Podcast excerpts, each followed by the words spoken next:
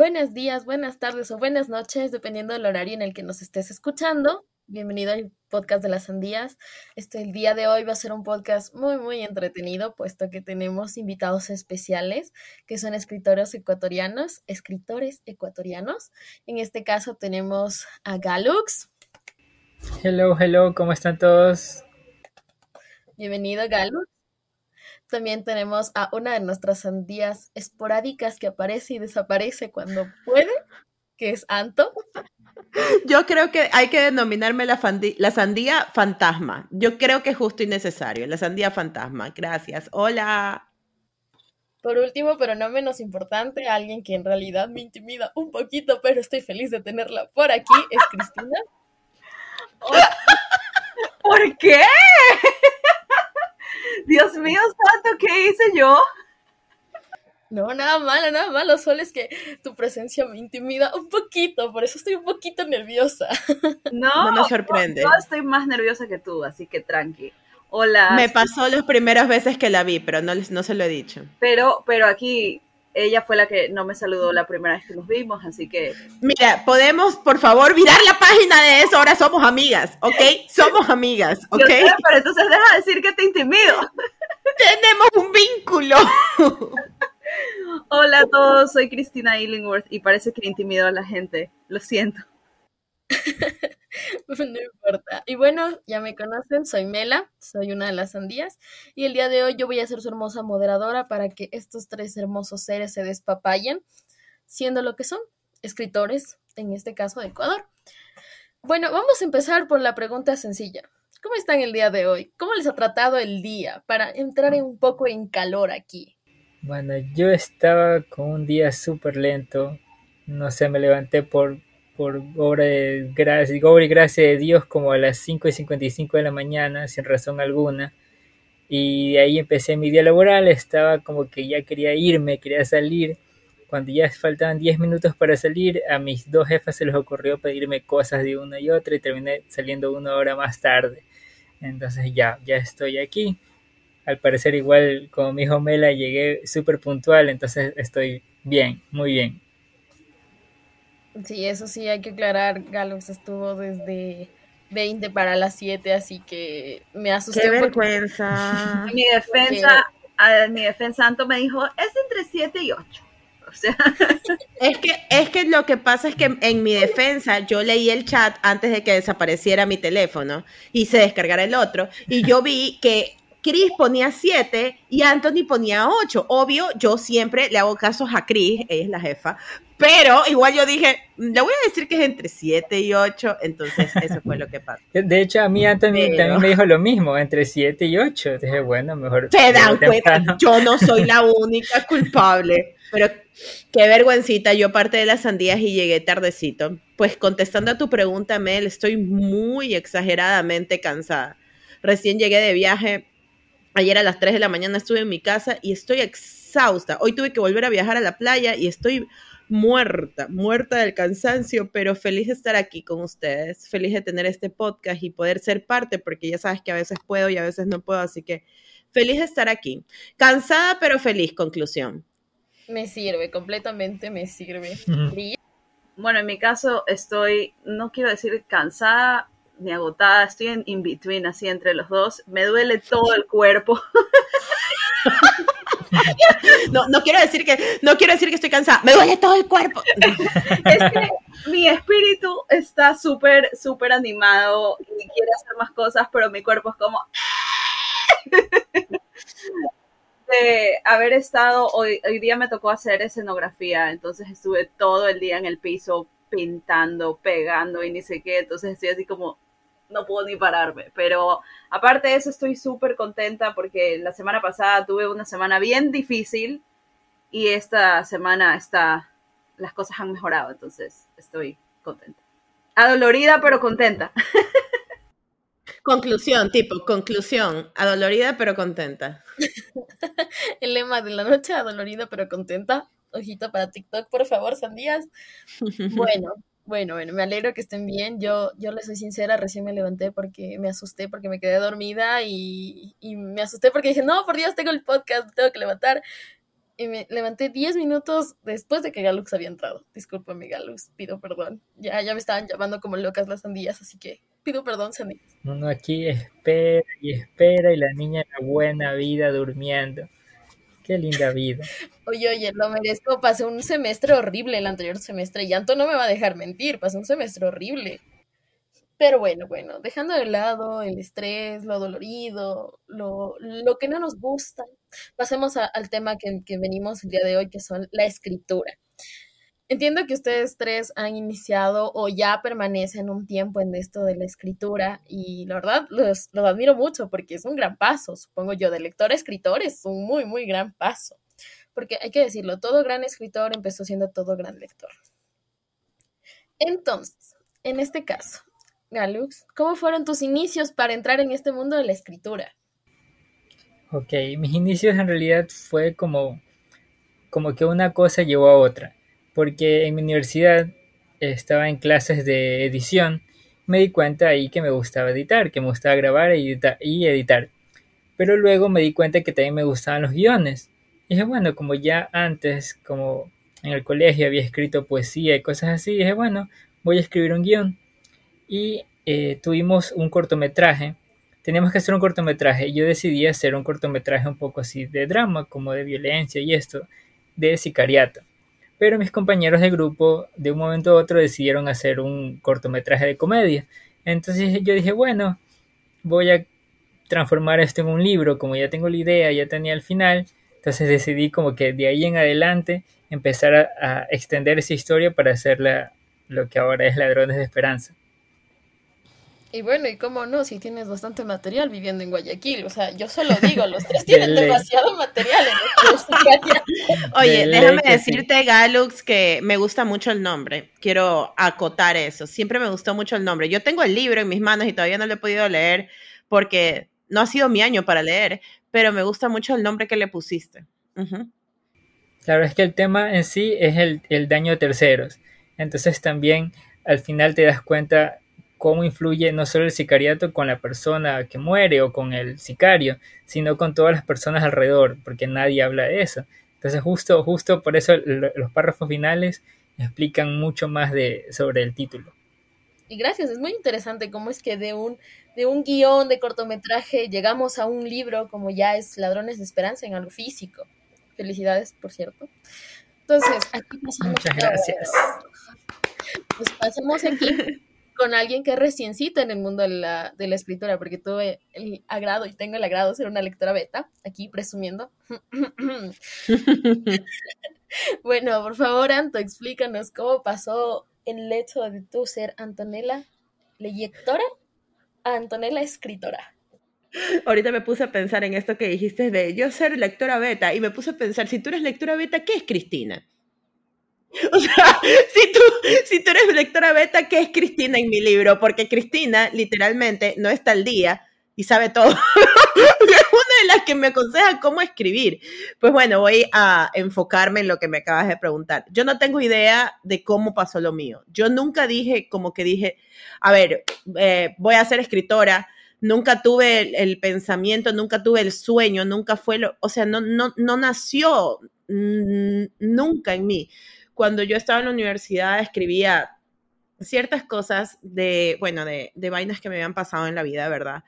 Pero no era como que yo decía, ay, sí, esto lo voy a plasmar en papel y lo voy a hacer un libro. Jamás fue el objetivo. A mí me gusta leer, yo soy lectora, me encanta. No tengo mucho tiempo últimamente para hacerlo, pero cada que puedo siempre estoy actualizando de mis lecturas, ¿verdad?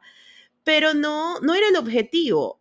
Todo fue muy, muy de repente porque a mí me gusta mucho la música y soy mucho de escuchar canciones, ¿verdad? Y de imaginarme escenarios. Entonces yo tenía muchos escenarios imaginados en mi cabeza con base a muchísimas canciones. O sea, estamos hablando de que escuchaba una canción y me hacía un teatro en mi cabeza, me hacía toda una escena, ya sea una escena romántica, una escena de violencia, una escena de amigos, ya sea lo que sea, me las hacía. Entonces un día estaba literalmente... eran como las 12:30 de la noche, estaba acostada en mi cama y creo que estaba leyendo un libro, lo solté, ya me iba a dormir, apagué las luces y no sé por qué se me vino esta frase a la cabeza, que es como comienza mi libro, que es esto no va a funcionar. Y no sé por qué me pareció algo tan fuerte. Fue como que dijo, esto no va a funcionar. Y no sé, yo cogí y me senté, me acuerdo que estaba aquí en la cama, me senté y cogí el iPhone. Literal, voy a teatrearlo. Cogí el iPhone, abrí notas y comencé a escribir. Y comencé a escribir en el iPhone. Y cuando me di cuenta tenía todo el primer capítulo de mi libro. Y lo más chistoso de todo es que yo copié la primera parte, la copié y se la mandé a Adriana, de Adriana y sus libros. Si algún día escuchas esto, Adri, te amo. Se la mandé a Adriana, me acuerdo, y Adriana estaba bien despierta. Y Adriana me dijo, ¿qué es esto? ¿De dónde lo sacaste? ¿Dónde lo encontraste? ¿Qué libro de Wattpad estás leyendo ahorita? Y yo le dije, no, ninguno, yo lo estoy escribiendo. Y me dice, ¿qué? ¡Dame más! Y yo comencé a mandarle las demás partes, hasta que terminó el capítulo. Yo esa noche escribí todo el primer capítulo, con fallas, necesitaba arreglos, con faltas ortográficas, estaba escribiendo en notas en mi teléfono, por favor, ya. Y se lo mandé todo a Adriana y le gustó. Y como Adriana es lectora de Wattpad prácticamente, ¿verdad? Y a mí también me encanta Wattpad. Yo dije, bueno, voy a tratar de continuar. Y así fue surgiendo. O sea, toda la historia que yo me creé de repente no es algo que yo vengo planeando hace muchísimos años, que era mi sueño ni nada. Yo comencé a escribir y cuando comencé a escribir me di cuenta de que no podía dejar de hacerlo. No sé si a alguien en algún momento le pasó eso, pero yo no lo planeé, yo no lo soñé, no era mi meta en la vida. Y de repente cuando comencé a hacerlo ya no pude dejar de hacerlo. Y es algo que no puedo. Y es como que me frustro a veces a mí misma porque no tengo el tiempo. No es que me falte imaginación, lo que me falta es tiempo. Entonces... Jay, así comencé en este mundo y la verdad es que tengo que decir que estoy muy agradecida con las personas que comenzaron a leer mi historia, que son mis lectoras betas, que siempre leen el capítulo antes de, y a las personas que me han ayudado a aprender a escribir, que han sido Cristina, ha sido Pamela, ¿verdad? Ellas son las personas que me han enseñado a escribir, tengo que decirlo, ya, porque creo que sin ellas no podría seguir, no seguiría. Ellos fueron mis fuerzas y así. Eso es todo. De cómo comenzar. Me sonrojo. Pero es que es cierto. Bueno, en mi caso es diferente en el sentido de que no es que yo pasé de ser una lectora empedernida a querer escribir. En mi caso es al revés. Yo desde que tengo uso de razón ya escribía.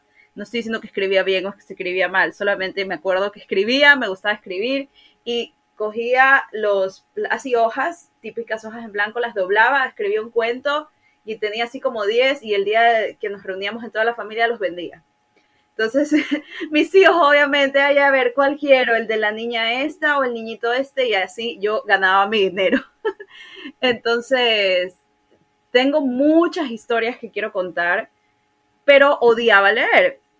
Con pasión, en serio, me ponían un párrafo, ¡no quiero! Entonces todos mis profesores me decían, pero ¿cómo es posible que tú quieras ser escritor y no te gusta leer? No tiene sentido. Y yo, no quiero leer.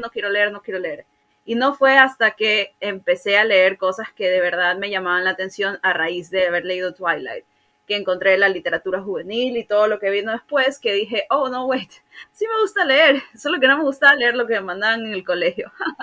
Entonces, lo típico. También me pasó que en el colegio yo escribí toda una novela y según yo estaba increíble, obviamente. Llegué a la universidad y dije, quiero estudiar redacción creativa.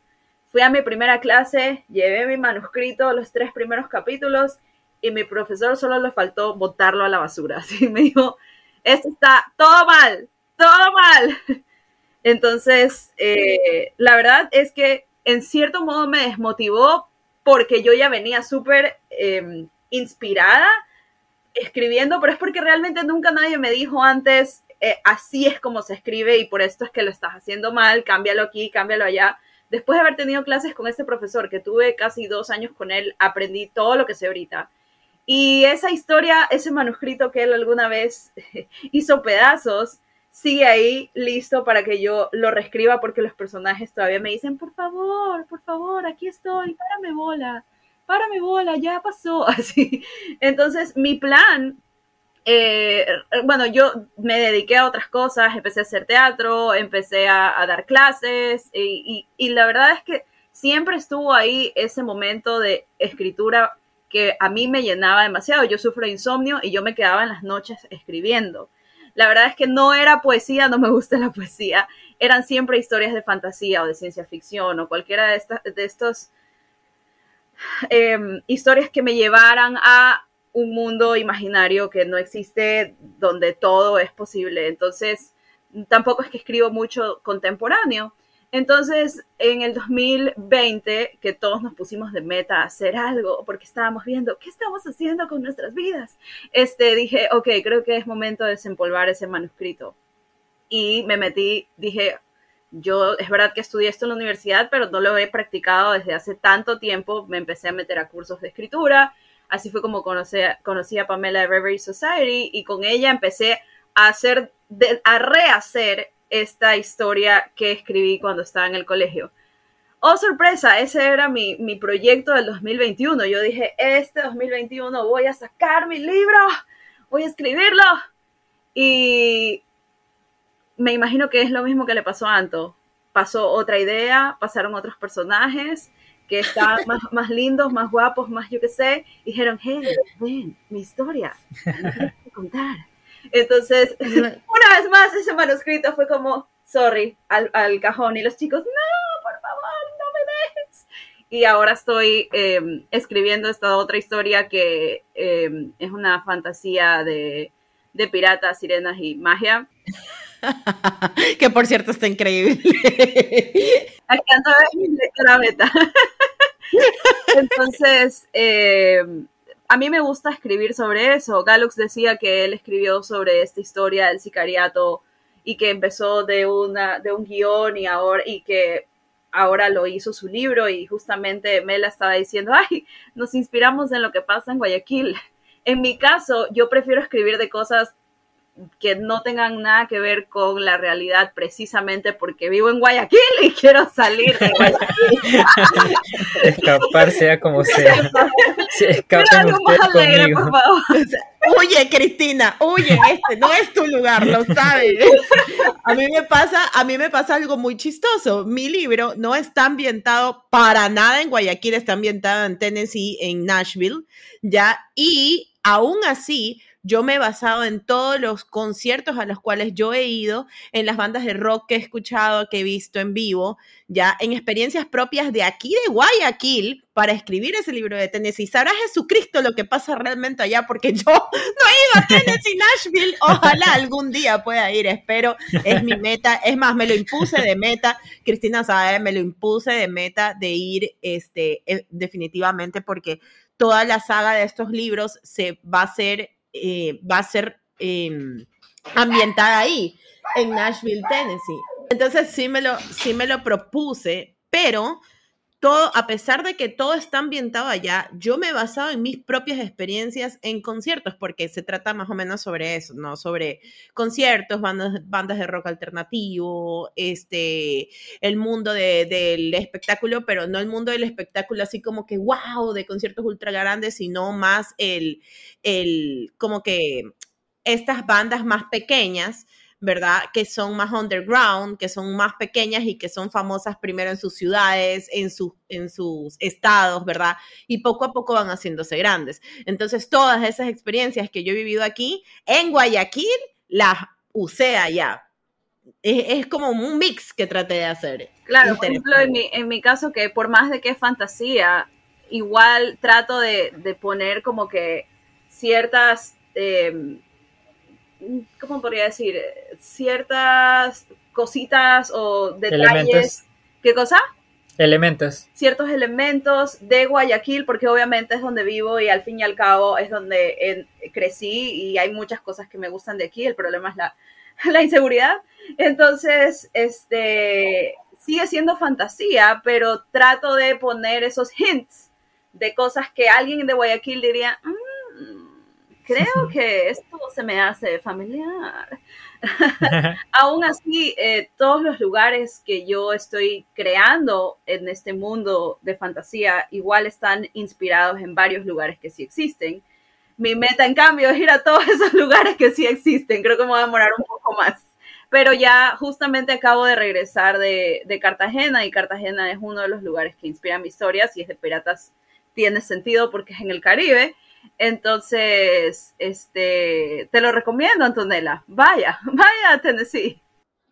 Es que la verdad es que yo ya encontré una necesidad. Creo que siempre fue mi sueño ir a Tennessee. Abro paréntesis, hace poco nada más estuve en Chile, justamente, en un concierto de rock alternativo de Jack White, que es el guitarrista y creador de la banda de White Stripes, que son los que cantan Seven Nation Army. Si alguien se va a investigar, pues escuchará la canción y sabrá cuál canción es, todo el mundo la conoce. Pero el punto es que él nació en Nashville, Tennessee. Él salió de allá, ¿ya? Él hizo todo su imperio de música en Nashville, Tennessee, ¿ya? Y de él yo estoy sacando muchísimo, porque él creó su propia discográfica, él tiene sus propios eventos privados y eventos públicos de conciertos de bandas de Nashville o de Nueva York o de diferentes ciudades de Estados Unidos que no son ultra, mega espectacularmente famosas, pero que en el ámbito de los jóvenes o adultos a los cuales les gusta el rock alternativo, ¿verdad? Es divertido ir a estos conciertos, conocer nuevas bandas y hacerlas famosas. Y lo vi hace poco, y verlo en un concierto y ver lo espectacular que fue, no lloré porque no tuve tiempo de llorar, porque ese hombre es un showman. Yo fui a Coldplay ahora hace poco también, el mes pasado, y yo sí me pegué mi llorada, tuve tiempo de llorarle, pero acá no, porque él es un showman, él te cambia de lo uno a lo otro, y ese concierto para mí ya es experiencia, ya es algo que yo ya voy a montar en mi historia porque es sobre eso, ¿verdad? Entonces yo me imagino, si yo voy a Nashville, no, gente, no, van a salir 7 libros de esa saga, brother. Y sobre todo esto, esta necesidad se me creó cuando Cristina se fue a Cartagena, porque Cristina me contaba a mí, oye, no, que el barco de aquí, que es pirata y todo, y yo la escuchaba embobada, yo era así, escuchándola embobada, porque yo sé que eso a ella la llena y le va a servir para su historia. No solo eso, sino que cambié creo que todos los primeros 10 capítulos en base a lo que aprendí en Cartagena. Fue buena inspiración. Es chistoso porque yo me fui a ver más la parte de los piratas, pero aprendí tanto de estrategia militar y eso no me lo esperaba. Pero lo que dice Anto, o sea, una vez que ya estás en el lugar el cual tú te imaginas cómo sería tu historia, ya sea un lugar real como en Tennessee o un lugar ficticio como el que yo me estoy inventando, le contaba a Antonella que, por ejemplo, aquí una revelación, a mí me da terror bucear, pero porque me da terror los animales del mar.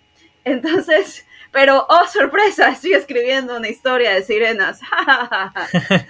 Entonces, le decía que ofrecían en el tour donde yo estaba la oportunidad de ir a hacer snorkeling. Y yo en otra ocasión hubiese dicho, no gracias, pescados, me da miedo. Entonces dije, no, pues, estás escribiendo una historia de sirenas, tienes que ir. Y ya pues, el momento de atreverse. Súper chévere. Pero hasta el momento en el que, por ejemplo, entré al mar y empecé a escuchar como popping, así tipo, como que, ¿has visto esas típicas burbujas para envolver que uno aplasta? Tac, tac, tac, tac, tac. Ya, así sonaba, tac, tac, tac, tac, tac, el arrecife de coral. Si yo no hubiese tenido esa experiencia, ¿qué me iba a imaginar que un arrecife de coral suena como pop, pop, pop, pop, pop, pop, pop, pop, por ejemplo? Chéverísimo. O si no, el guía nos enseñaba los diferentes corales que había. Obviamente aquí en la ignorancia de alguien que no bucea era, sí, corales, todos son corales, ¡yay! Él nos decía, no, mira, este es un coral de fuego que si tú lo tocas te quemas, y yo, ok, y este es un coral de ni sé qué, entonces yo obviamente regresaba en la lanchita, me sentaba en la playa y llevaba mi cuaderno y sacaba mi cuaderno, coral de fuego, quema, el coral suena como popping, el vivir esa experiencia, a mí por lo menos, que estaba un poco estancada en mi historia y la había perdido, estaba en ese punto en el que ya le pierdes un poquito esa motivación que tenías al inicio de, quiero escribirlo todo, lo voy a terminar, y ya estaba un poco estancada. Me hizo retomar esas ganas de, voy a escribirlo y ahora lo voy a poner todo esto que acabo de aprender, que no miento, o sea, Antonella no me deja mentir, he visto documentales de piratas, documentales del mar, mi investigación la he hecho, pero nunca se va a comparar a estar ahí, jamás. Claro, es verdad. Mira, yo también tenía como que una primicia. Yo participé en el concurso de escritura de este año, de la FIL, que obviamente no gané, pero le había puesto toda mi fe, y ese libro se llama Los Piratas del Manglar. Ya, y es una historia sobre, es como terror, ciencia ficción, ya, es sobre una familia de un pueblito chiquito, ficción, un pueblo ficticio, que tienen como, ese pueblito tiene como un muelle, y ahí están los comerciantes. Entonces una familia es la que vende remedios naturales, ya, pero estos remedios ellos los hacen con cuerpos, con cadáveres, que los llevan a un manglar, los lanzan ahí y el manglar suelta una brea que ellos cogen y hacen sus remedios. Obviamente nadie lo sabe, y los que lo sospechan no dicen nada porque esa familia es la que mueve el comercio en el pueblo, ¿ya? Y entonces de ahí la historia como que tenía que decir, bueno, esto no es nada de la ciudad. Y yo recuerdo que tenía un profesor que él era, había estudiado algo de biología.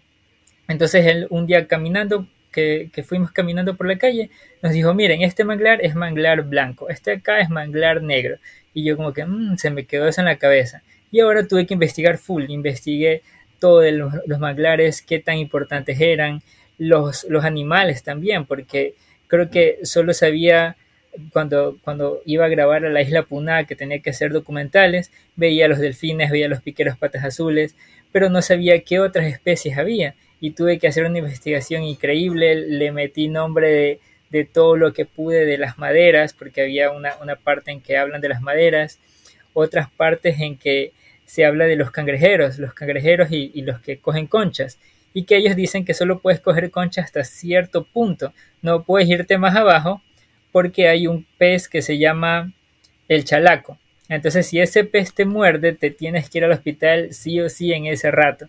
Así, era una entrevista de la BBC que le habían hecho a un conchero de aquí. Entonces ahí él decía, ni el más macho se aguanta la picada de un chalaco. Y me quedé como que, wow, esto tengo que meterlo en mi libro en alguna parte. Entonces fue así, todas esas investigaciones, a pesar de que era naturaleza de aquí alrededor mío, no la conocía tan bien. Y yo también siento que tuve que hacer esa investigación para llenarme mucho más, empaparme. Y eso es algo que yo resalto mucho cuando leo un libro. O sea, el trabajo de investigación que tiene que hacer el escritor, y si lo hace bien, enriquece tanto el mundo de la historia. Así sea real o ficticio, porque te puedo asegurar que si tu libro de Los Piratas del Manglar lo leen en Corea del Sur, no van a saber sobre lo que tú estás hablando, a menos de que tú realmente pongas todos esos detalles en tu historia. Entonces es una forma de realmente poner al lector en la historia, en contexto, en el mundo, y que se sienta ahí. Además de eso, yo creo que los lectores, al menos, no sé si todos, pero quizás la mayoría o bastantes, no tienen idea de la magnitud de investigación que hay que hacer para escribir un libro. El otro día estábamos escribiendo Anto y yo, y Anto decía, no puedo creer que ahora tengo que investigar cuánto cuesta una renta en... Me pasó, fue muy, muy gracioso lo mío, porque yo comencé a escribir, a ver, como les dije, este cantante Jack White, el que yo fui a ver, que todavía no supero, ¿verdad? Que lo vi en Chile, es de Nashville, ¿ya? De Nashville, Tennessee. Entonces, ustedes dirán, Antonella, cuando tú comenzaste a escribir, tú dijiste, esto va a ser ambientado en Nashville, Tennessee. No, yo no lo dije, no sé cómo pasó. Simplemente como supe que como entendí que lo que estaba escribiendo, ¿verdad?, tenía que ver con conciertos, con bares, con tocadas, con bandas, que es lo que a mí me encanta. Yo no sé por qué puse Nashville, Tennessee. No entiendo. O sea, creo que fue lo primero que yo fue como que, creo que tal vez fue lo que yo asocié, porque... no sé, lo asocié de inmediato. Y cuando me di cuenta, por ejemplo, en el primer capítulo mi protagonista sale a la calle, ¿verdad? Sale del bar, ¿verdad? Y está en la calle, y en la calle tiene un momento en el que habla por teléfono. Y yo ahí me comencé a dar cuenta, en mi primer capítulo, la gravedad de lo que es decir ambientado en, o estamos en, porque yo dije un momento, es enero, está en la calle, tiene frío, tiene calor, ¿qué es lo que pasa? Entonces tuve que investigar. Primera investigación, jamás me olvido de eso. La primera investigación que hice fue cómo está la temperatura del ambiente en Nashville, Tennessee, en el mes de enero. Y toda esa investigación fueron como 40 minutos leyendo. Para poner, tenía una chaqueta. No, para solo poner, salió del bar y sintió la ráfaga de viento entrar por el frío de Nashville, y literal, es algo que yo no me di cuenta al principio, y me da mucha risa porque a medida que fui avanzando, me fui dando cuenta de, a ver, si yo estoy ambientando esto, ¿verdad? En este lugar, entonces yo tengo que poner, o sea, tengo que hablar de lugares de Nashville, ¿ya? Y para eso yo nunca he ido a Nashville, tengo que investigar, a ver, qué lugares puedo utilizar. Y llegó un punto en el que me pasó, en el que tuve que dejar de investigar, porque cuando me di cuenta, a cierto punto, cuando me di cuenta de que esto no iba a ser solo un libro, sino que iba a ser una saga, dije, a ver, tengo que parar, tengo que detenerme, porque si no, no voy a tener más ambientaciones para ninguno de los demás libros, ¿ya? Y todo, cada cosilla, cada cosa, cada pequeña... era investigación. Y lo que yo le decía a Cristina era verdad. Yo le decía a Cristina, yo me tuve que meter a internet a ver muchísimos arriendos en Nashville porque mi protagonista X se iba a mudar, eso no es spoiler, ya. Se va a mudar a vivir sola. Tuve que meterme a internet a averiguar cómo están los arriendos en Nashville. ¿Cómo están? Y tuve que meterme a ver también edificios que se arriendan en Nashville. Y así saqué...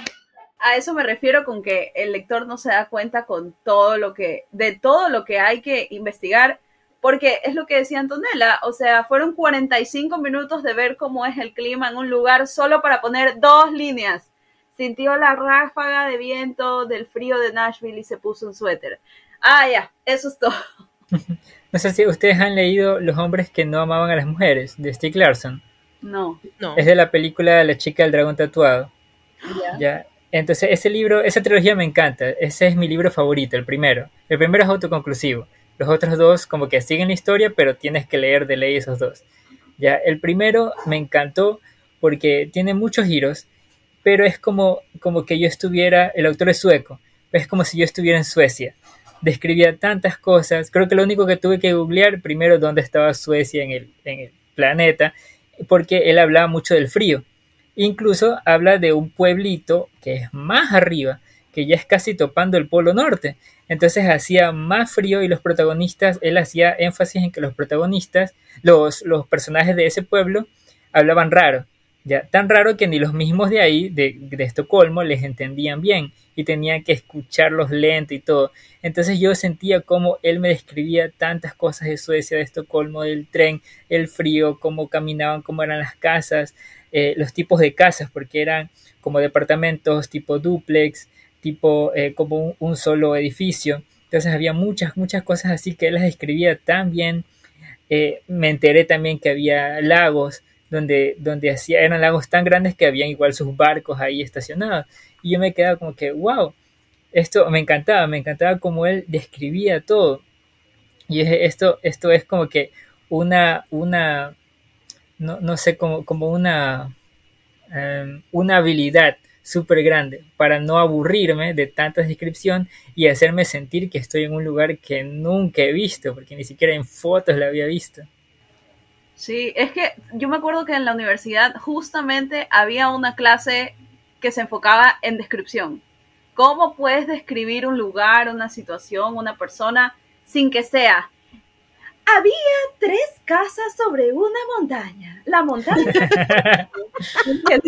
Sino que precisamente lo que dice Galux, ir metiendo los detalles de la historia o del lugar en la historia, o tal vez en un diálogo, etcétera. Es más, no recuerdo exactamente dónde fue, creo que fue en un podcast que escuché, que hablaban dos autoras y decían, la forma más fácil y más cliché de describir la apariencia de un personaje, y era chistosísimo porque decían, escritores nuevos, ¡no la hagan! ¡No la hagan!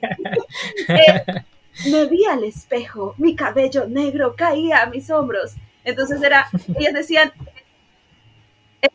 en muchos libros está, porque obviamente es una forma fácil de hacerlo, pero recuerdo que hasta lo mencionaron en este podcast y se me quedó tanto porque algo así también mencionaron en mi clase de no vayas a lo común y busca otras formas de ir metiendo todos estos detalles para que sea como Galux dice, que no tengas un párrafo gigante de descripción, sino que vayas imaginándote mientras la escena se va moviendo, por así decirlo.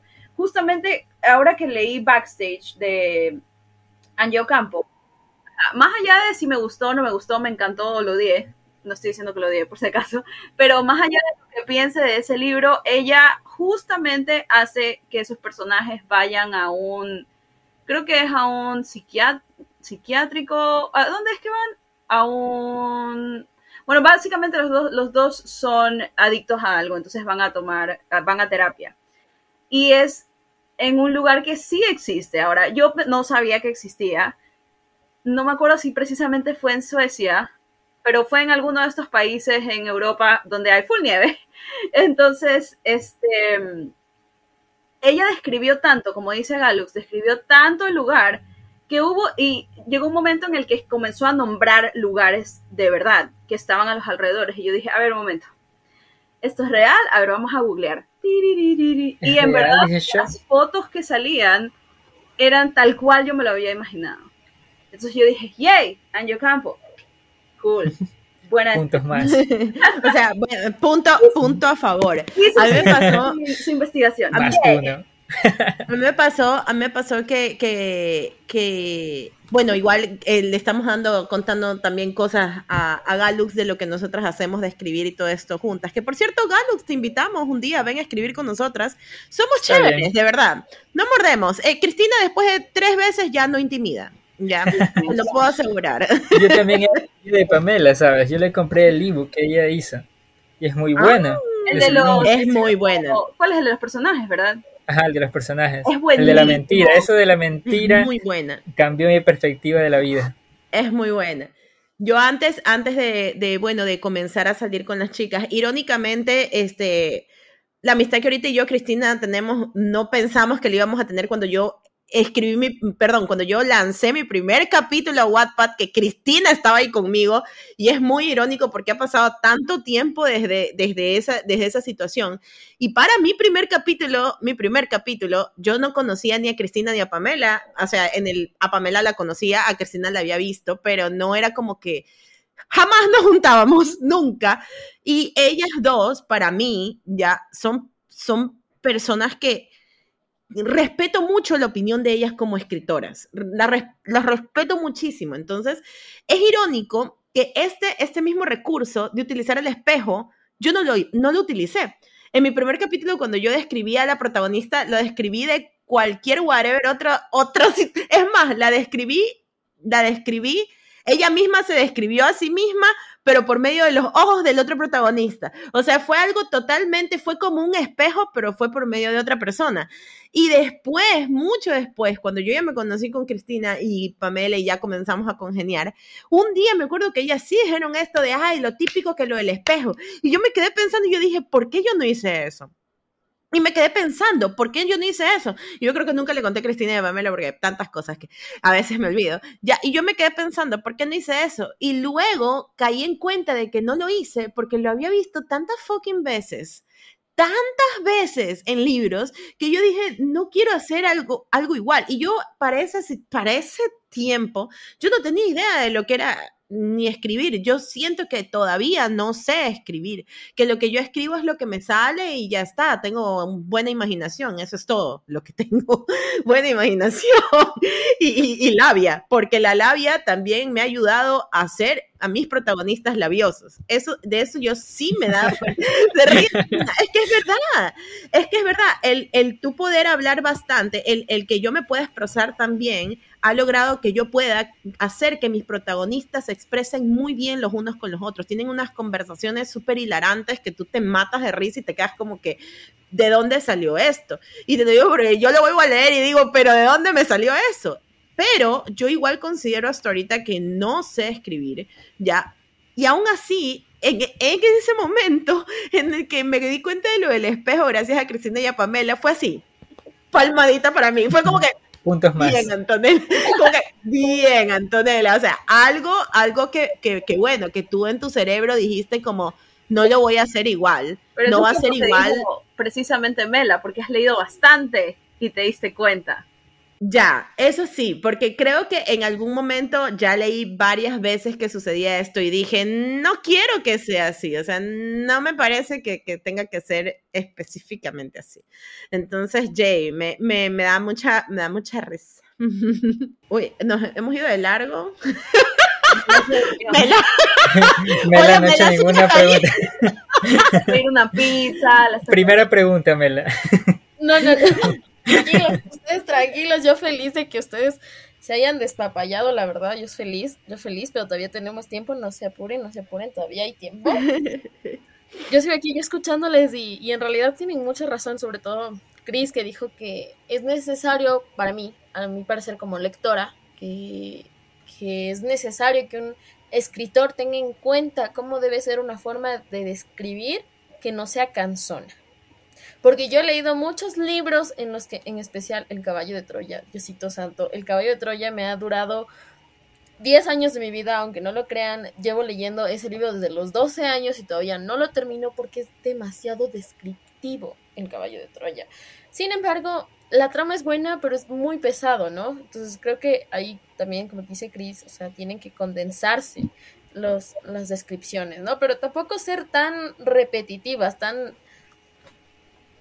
como decirlo, tan sencillas y aburridas, como dice Cris, o sea, eso de cuando se relatan, de cómo se ven y dicen, como dijo Cris, tal cual, como dijo, me veo al espejo y veo mi cabello cayendo encima de mis senos, que no sé qué, ni sé cuánto, o sea, cosas tan banales, tan pobres, digámoslo así, porque en realidad a uno le cansa de leer lo mismo, y ojito que yo vengo desde los inicios de Wattpad.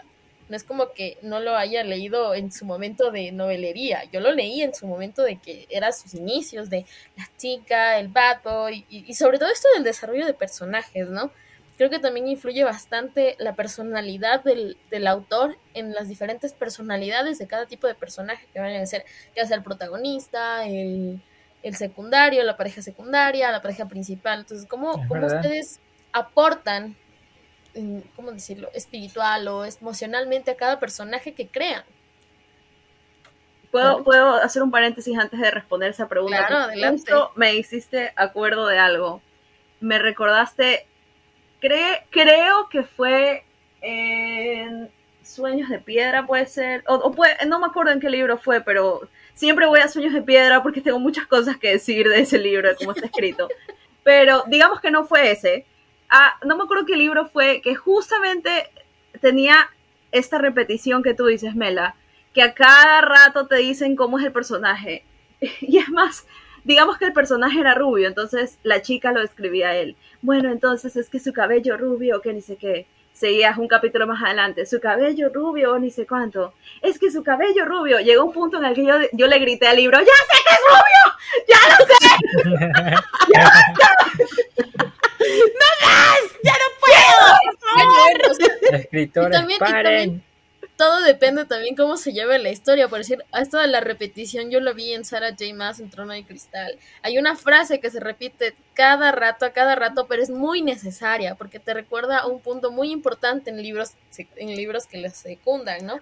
Entonces creo que ahí también es necesario Es muy irónico porque justamente hubieron personas que también me hablaron, perdón, defensora de los derechos de Sarah J. Maas aquí, pero hubieron muchas personas que me dijeron, me hablaron justo de esa frase, de la frase esta que se repite cada rato en el primer libro de la saga Trono de Cristal, y me acuerdo que la gente terminaba el libro y decía, pero a cada rato repiten lo mismo, estoy harta de que ella se repita lo mismo, ¿por qué es tan necesario que lo repita? Ya nos quedó claro, como tipo lo que decía Cristina, ya basta, pero es que tú sigues leyendo y te vas a dar cuenta de que era muy necesario eso, no porque nosotros lo teníamos que saber, no porque nos lo querían decir a nosotros, era necesario para la saga en sí, entonces ahí es cuando te quedas, yo lo acepto porque igual en un mismo libro la repetición es como que, ya pues, ¿hasta qué hora me lo dices? ¡Ya sé que es rubio! Sí, ya sé que es rubio, pero ya después, ya es cuando tú dices, ok, por esto era tan necesario que me lo digas, pero bueno. Pero ahí va, fin. O sea, yo sé, yo también tengo una relación amor-odio con Sarah J. Maas, entonces no soy defensora de sus derechos, pero le doy beneficio a la duda. Recordemos que, para empezar, Trono de Cristal, si no me equivoco, fue un libro escrito en una plataforma tipo Wattpad. Entonces fue su primer libro y obviamente ahí es donde debió haber entrado la editorial y haber editado lo que tengan que editar. Entonces, como fue su primer libro, le doy el beneficio de la duda. Pero si ya tienes algunos libros publicados, es como, por favor, ya no. Sí, la repetición ya es calcina. Algo que decía mi profesor siempre era como que déjale las pistas al lector, pero no creas que el lector es tonto. Es verdad, eso también decía un profesor de guiones, como que deja que ellos se den cuenta. Exacto, tienes que dar el beneficio de la duda al lector también y pensar, ok, el lector va a entender lo que le estás diciendo, le repites 2 veces que la persona es rubia y ya está, y si es que se olvidó, el mismo lector regresará, ya es rubio, ok. pero si se lo pones tan obvio, es como yo digo, it's for dummies, ya llega un punto en el que un lector que ha leído más de un libro, no que sea su primer libro que van a leer, se va a dar cuenta, va a decir, oye, un segundo, esto está demasiado fácil, o está muy repetitivo, o ay, ya veo venir a años luz lo que va a pasar. Entonces, nosotros los escritores, sobre todo cuando empezamos, queremos que el lector entienda todo. Entonces, para asegurarnos de que entienda todo, lo ponemos así como que con palitos y señales y bolitas, aquí mira lo que te estoy poniendo, pero mira, aquí, sí, esta, mira este palito y esta bolita. Lo dibujando ahí. Exacto. Claro, pero y eso también es un riesgo, porque hay lectores que dejan las lecturas ahí, ¿sabes qué? No me gustó esto, y adiós libro y no lo vuelven a tocar. Incluso, mira, volviendo a lo de los hombres que no amaban a las mujeres, hubo un párrafo así, que yo decía, yo no quiero leer esto, y era al principio. Pero era algo sobre economía, que el personaje principal hablaba con un amigo y hablaban de economía, y decía, esto no me gusta porque es súper largo, ¿será que sigo leyendo este libro? No lo sé. Y yo tuve como que el impulso de dejar el libro ahí, y que terminó siendo mi libro favorito. Pero ese párrafo largo y tedioso terminó siendo algo que desencadenó el problema que llevó como que al personaje principal a joderse la vida y a terminar en todos los problemas que desarrolla el libro, ya por ese párrafo aburrido. Entonces a veces es como que un arma de doble filo, o darse como que el lujo de ser tedioso solo una vez y ahí dejar que la historia siga, que la historia fluya. Igual hay que tener en cuenta que aquí, para quién estamos escribiendo, porque tú mencionabas antes El Caballo de Troya, que fue escrito hace miles de años, ¿verdad? Y el estilo de vida de las personas de antes, y no me estoy yendo a hace miles de años, hablemos de hace 30 años. El estilo de vida de las personas hace 30 años no iba a la velocidad que va ahora. Entonces, o sea, las personas ahora tienen su celular y si un TikTok no te gusta, en 3 segundos lo pasas. Si un programa de televisión no te gusta, en 1 minuto, te estoy exagerando, lo pasas. Entonces, estamos acostumbrados ahora a que nos den todo tan masticado y es como que shock value, y mira, y aquí estoy, porque perdemos el interés y la atención tan rápido que a mí me pasa con mis estudiantes a cada rato, o sea, los pierdo en 2 segundos, porque están acostumbrados precisamente a que tienen tanta información por todas partes que ellos pueden decidir hacia dónde van. Entonces, por eso es que, por ejemplo, a mí me cuesta leer los clásicos, porque en su momento estaban escritos para las personas de esa época y esas personas tenían un estilo de vida completamente diferente al nuestro, que para ellos probablemente ese párrafo tedioso estaba muy bien. Se tomaban el tiempo de leerlo. Nosotros no estamos tan acostumbrados a eso, precisamente por cómo vivimos. Además de que asumo que todos los que estamos aquí en algún momento leímos literatura juvenil, y los libros de literatura juvenil están escritos rápido, muy fáciles de leer, precisamente para enganchar a todas estas personas que no están acostumbradas a leer. Entonces, si tienes un texto tedioso, a menos de que te guste leer de verdad, o estés acostumbrado a leer cosas un poco más complicadas, o estés abierto a leer más cosas que lo que probablemente acostumbras a, o sea, sueles leer, va a costarnos algo largo o que sea difícil de leer o que tenga mucho contenido condensado en un solo párrafo, porque no estamos acostumbrados a leerlo así. Entonces, así como nuestro estilo de vida cambia, los autores también cambian su forma de escribir para adaptarse al mercado actual. Entonces, yo recuerdo cuando estaba en la universidad, a mí siempre me decían, quita palabras, quita palabras, quita palabras. Este párrafo lo puedes decir en 2 líneas. Esta descripción la puedes incluir en un solo verbo. Precisamente por lo que mencionaba, porque la gente pierde el interés muy rápido en la actualidad.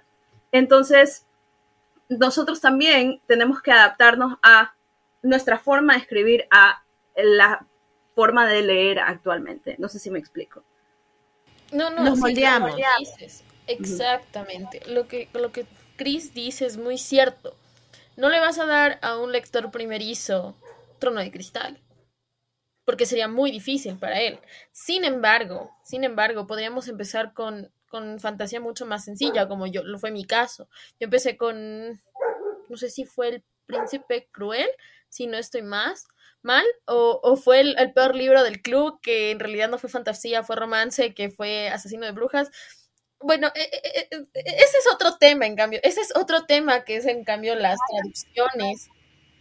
No hablemos de Asesino de Brujas, por favor, gracias. Las traducciones, es un completo desastre. Cuidado. Cristina, que podemos estarnos enemistando, por eso Cristina y yo no topamos ese tema. No, aquí no vamos a romper amistades.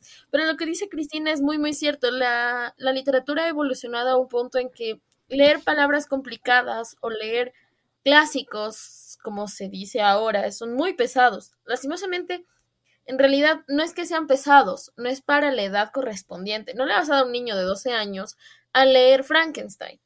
No le vas a poner a un niño a leer Alicia en el País de las Maravillas, porque sigue siendo muy pesado. Ahora, a alguien que ya ha desarrollado su literatura, por decir, con libros de juveniles mucho más sencillos, por decirte, la saga de Brillarás de Ana K. Franco es una trilogía muy, muy sencilla de leer. Sin embargo, conlleva temas que en realidad importan actualmente. Son libros que en realidad deberían tomarse más importancia. Y bueno, o sea, también los lectores han disminuido a raíz de muchas cosas, puesto que la tecnología ha absorbido a todas las personas, básicamente, incluyéndonos a nosotros, porque nosotros no somos extensos a que la tecnología también influya, porque actualmente es algo muy importante. Y otra cosa, el medio en el que escribes influye muchísimo, que es lo que conversábamos en algún momento con Antonella de... Antonella registró, esto es marca registrada de ella, el efecto Wattpad. Que las personas que escriben en Wattpad escriben de cierta forma precisamente para engancharte para el siguiente capítulo. Yo lo digo como la novela, y tienes el cliffhanger al final del capítulo, tin, tin, tin, y en Wattpad te ponen, no sé si lo lograré, pero ya veré mañana, ya no sé, algo así, ya. Me pasó, y yo te conté, ¿te acuerdas que me pasó muchísimo con una de mis autoras favoritas de toda la vida, que es Darlis Stefany, que yo no había leído tanto en Wattpad, y con ella me pasó que yo leía tipo, y chocó el carro, se acaba el capítulo, y yo, ¿qué? Tipo, por ejemplo, eso a mí no me molesta, porque igual estás dándole una conclusión. A mí lo que me molesta es cuando dicen, literal, pero bueno, no sé si lo lograré.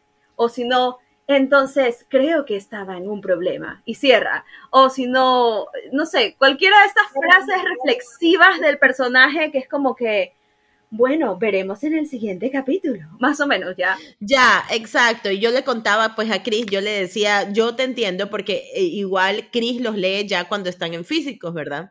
Entonces yo le decía a Chris, yo te entiendo, pero también me pongo del lado de Wattpad, porque yo leo en Wattpad. Entonces, cuando tú lees en Wattpad, tú te das cuenta que las autoras o los autores como enganchan es dejándote con la pica para el siguiente capítulo. Pero igual también le dije a Chris que creía que cuando este libro ya pasaba de estar en una plataforma escrito de esta manera a una física, debería de un editorial o la persona que te edita corregirte esos pequeños detalles, es porque no va a ser la misma perspectiva la de la persona que lo leyó en Wattpad que la de la persona que lo va a leer en físico. Me pasa y me pasó con Lascivia. Yo terminé de leer Lascivia hace, bueno, 7 días, me parece, antes de irme de viaje. Todavía no me he atrevido a mostrar la cara. A hablar, sí, aún no me he atrevido a mostrar la cara. Como que nunca pasó. Sí, todavía no me he atrevido a mostrar la cara por Lascivia en mis redes sociales, pero sí va a suceder, sí voy a hacer hasta video porque es necesario, porque yo lo necesito, ¿ok? Pero bueno, ya.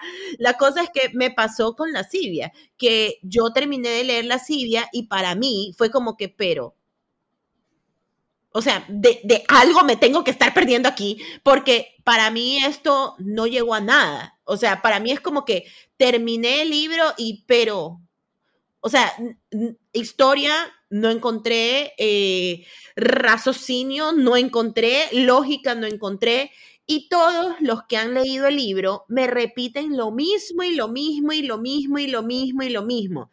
Es que es un libro que fue dividido en 2 y tú recién terminaste la primera parte de ese libro que fue dividido en 2, ¿verdad? Y en la segunda parte tú ves más de la historia y yo me quedo, no me sirve.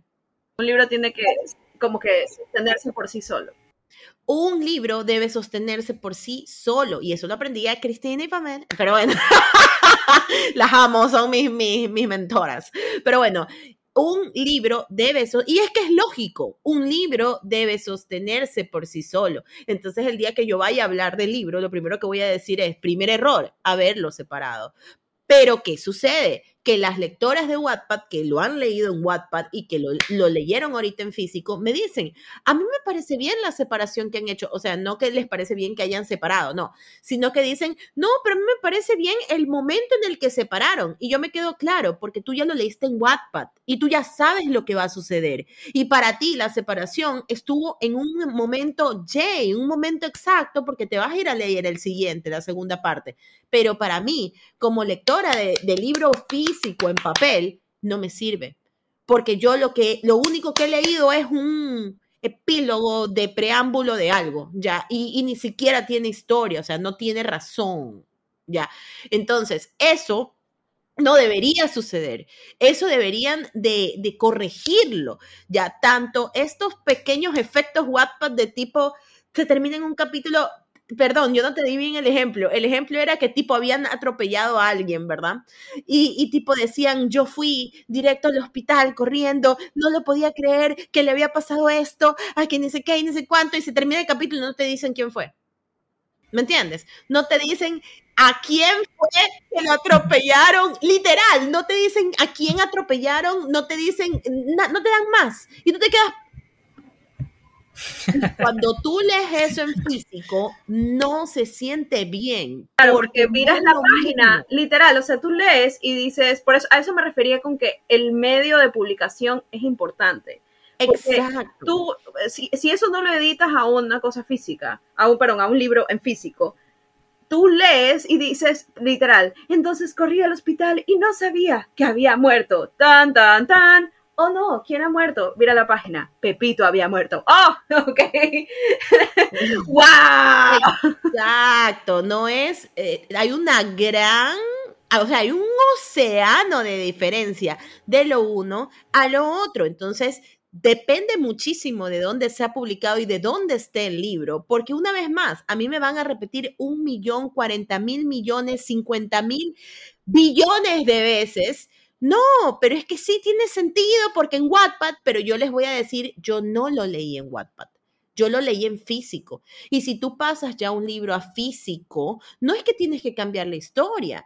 Hay cosas que hay que editar y corregir para llegar a las personas que no te leyeron en Wattpad.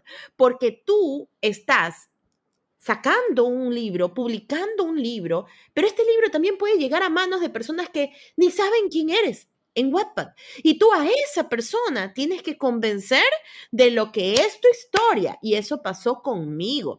Entonces, todas las razones por las cuales me dijeron que a mí me iba a molestar la Siria, nada que ver. O sea, todas fueron blasfemias. Ya, a mí no me pasó. A mí me molestó y a mí no me gustó por otras razones totalmente distintas. Y para mí fue un problema de estructura. Y que, por cierto, abro esto. ¿Por qué me doy cuenta de eso? Porque ahora escribo. Ahora sí, cierro esto. No, pero justamente quería dar un ejemplo, no quiero decir más real, pero que tal vez pueda estar las personas un poco más familiarizadas. Hablemos de Harry Potter, Deathly Hallows, parte 1 y parte 2.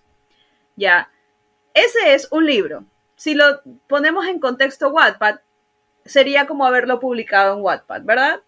Y el haber dividido el libro en dos películas es una adaptación del libro, pero son dos películas que se sostienen por sí solas, que para el 80% de las personas que van a ver que no leyeron el libro, lo entienden perfectamente porque está adaptado, creado, editado, pensado para otro público, porque es otro medio. Es lo mismo cuando ves un programa de televisión. Si es un programa que fue creado para la televisión, que tiene comerciales, tiene una forma de edición, tiene un tipo de guión, precisamente porque da pie al comercial. ¿O qué pasa? Después lo ponen en Netflix, no hay comerciales y se siente raro. Lo mismo pasa si es que tú, ya sea como escritor, para mí es trabajo del editor, pero bueno, si el editor no hace su trabajo, no lo adaptas, la misma historia, pero la editas y la adaptas al medio en el que la vas a publicar, no estás haciendo bien el trabajo. O sea, no va a tener el mismo efecto. O te dedicas a escribir en Wattpad, que te puede ir muy bien y todo bien, y encuentras una editorial donde sí te editen el libro, o tú mismo vas a tener que hacer esos pequeños cambios para que las personas que te leen en Wattpad tengan el lenguaje y la estructura que se usa en Wattpad, y las personas que leen en físico tengan el lenguaje y la estructura de físico. Ok, me parece correcto. No, es que tienen mucha razón y es cierto, o sea, las editoriales también influyen bastante al respecto en cuanto cuando el libro ya es publicado en físico, ¿no? Por decir, yo les digo, yo soy una niña que empezó su lectura en Wattpad. Bueno, no en Wattpad, sino, pero toda su afición nació en Wattpad. Y yo vengo desde los inicios de Wattpad, estamos hablando de unos 8 años atrás, ¿no? Entonces, en Wattpad existe la típica fórmula. Y no lo es por ser de menos, pero es o el chico le salva a la chica o la chica le salva al chico. Ya, es la fórmula, y aquí yo sé que Cris no me va a dejar mentir, aquí los chicos que estén escuchando y lean Wattpad no me van a dejar mentir. Yo no digo que las historias sean malas, sino que les falta más profundidad con respecto al contexto de la historia, porque a veces la historia puede estar súper bien, la creación de los personajes puede estar súper bien, pero el trasfondo de la historia no tiene mucho sentido, es como que lo típico y se acabó. Ya, eso también es parte del escritor, ponerle, como ustedes dijeron, hacer el trabajo, darse el lujo de la investigación para poder poner más que sea un poco de la descripción, un poco del lugar donde están. Y todo esto, no solo escribir por escribir, no sé si me dicen. Sí, eso es lo que yo siento de Wattpad, por ejemplo. No lo veo como algo malo, es más, yo pensé en escribir en Wattpad precisamente hace unos 6, 7 años, Es más, esta historia que estoy escribiendo la iba a escribir en Wattpad, pero iba a ser más como un fanfic y era más para mí para practicar escritura y tener feedback. Yo no lo vi como, voy a publicar mi libro. No, era, este es un espacio donde yo puedo practicar, chévere, todo bien, posi. Sí, exacto, sin ser juzgado y me das un espacio donde puedo tener feedback, chévere, me parece bien. Pero si uno se dedica, esa es mi opinión, si uno se dedica solamente a escribir en Wattpad, ojo, no digo que no haya investigación, porque por ejemplo tenemos el ejemplo aquí clarísimo de Antonella que está haciendo su investigación. No digo que no haya estructura, porque yo la he visto a Antonella sentarse a ver qué es lo que va a pasar y cuál es el arco del personaje, y etcétera, etcétera, etcétera. Pero cuando pienso yo, uno está escribiendo todos sus libros en Wattpad y ya le va tan bien y está escribiendo y ve que ciertas fórmulas funcionan, uno escribe, sube. Es hasta tentador escribir y subir porque vas a tener una respuesta inmediata.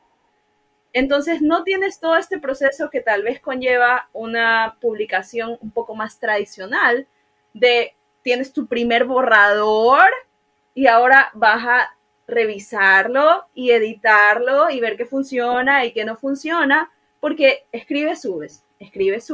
Creo que fue en la Feria del Libro que justamente en la mesa de Wattpad dijeron que Wattpad es como un borrador.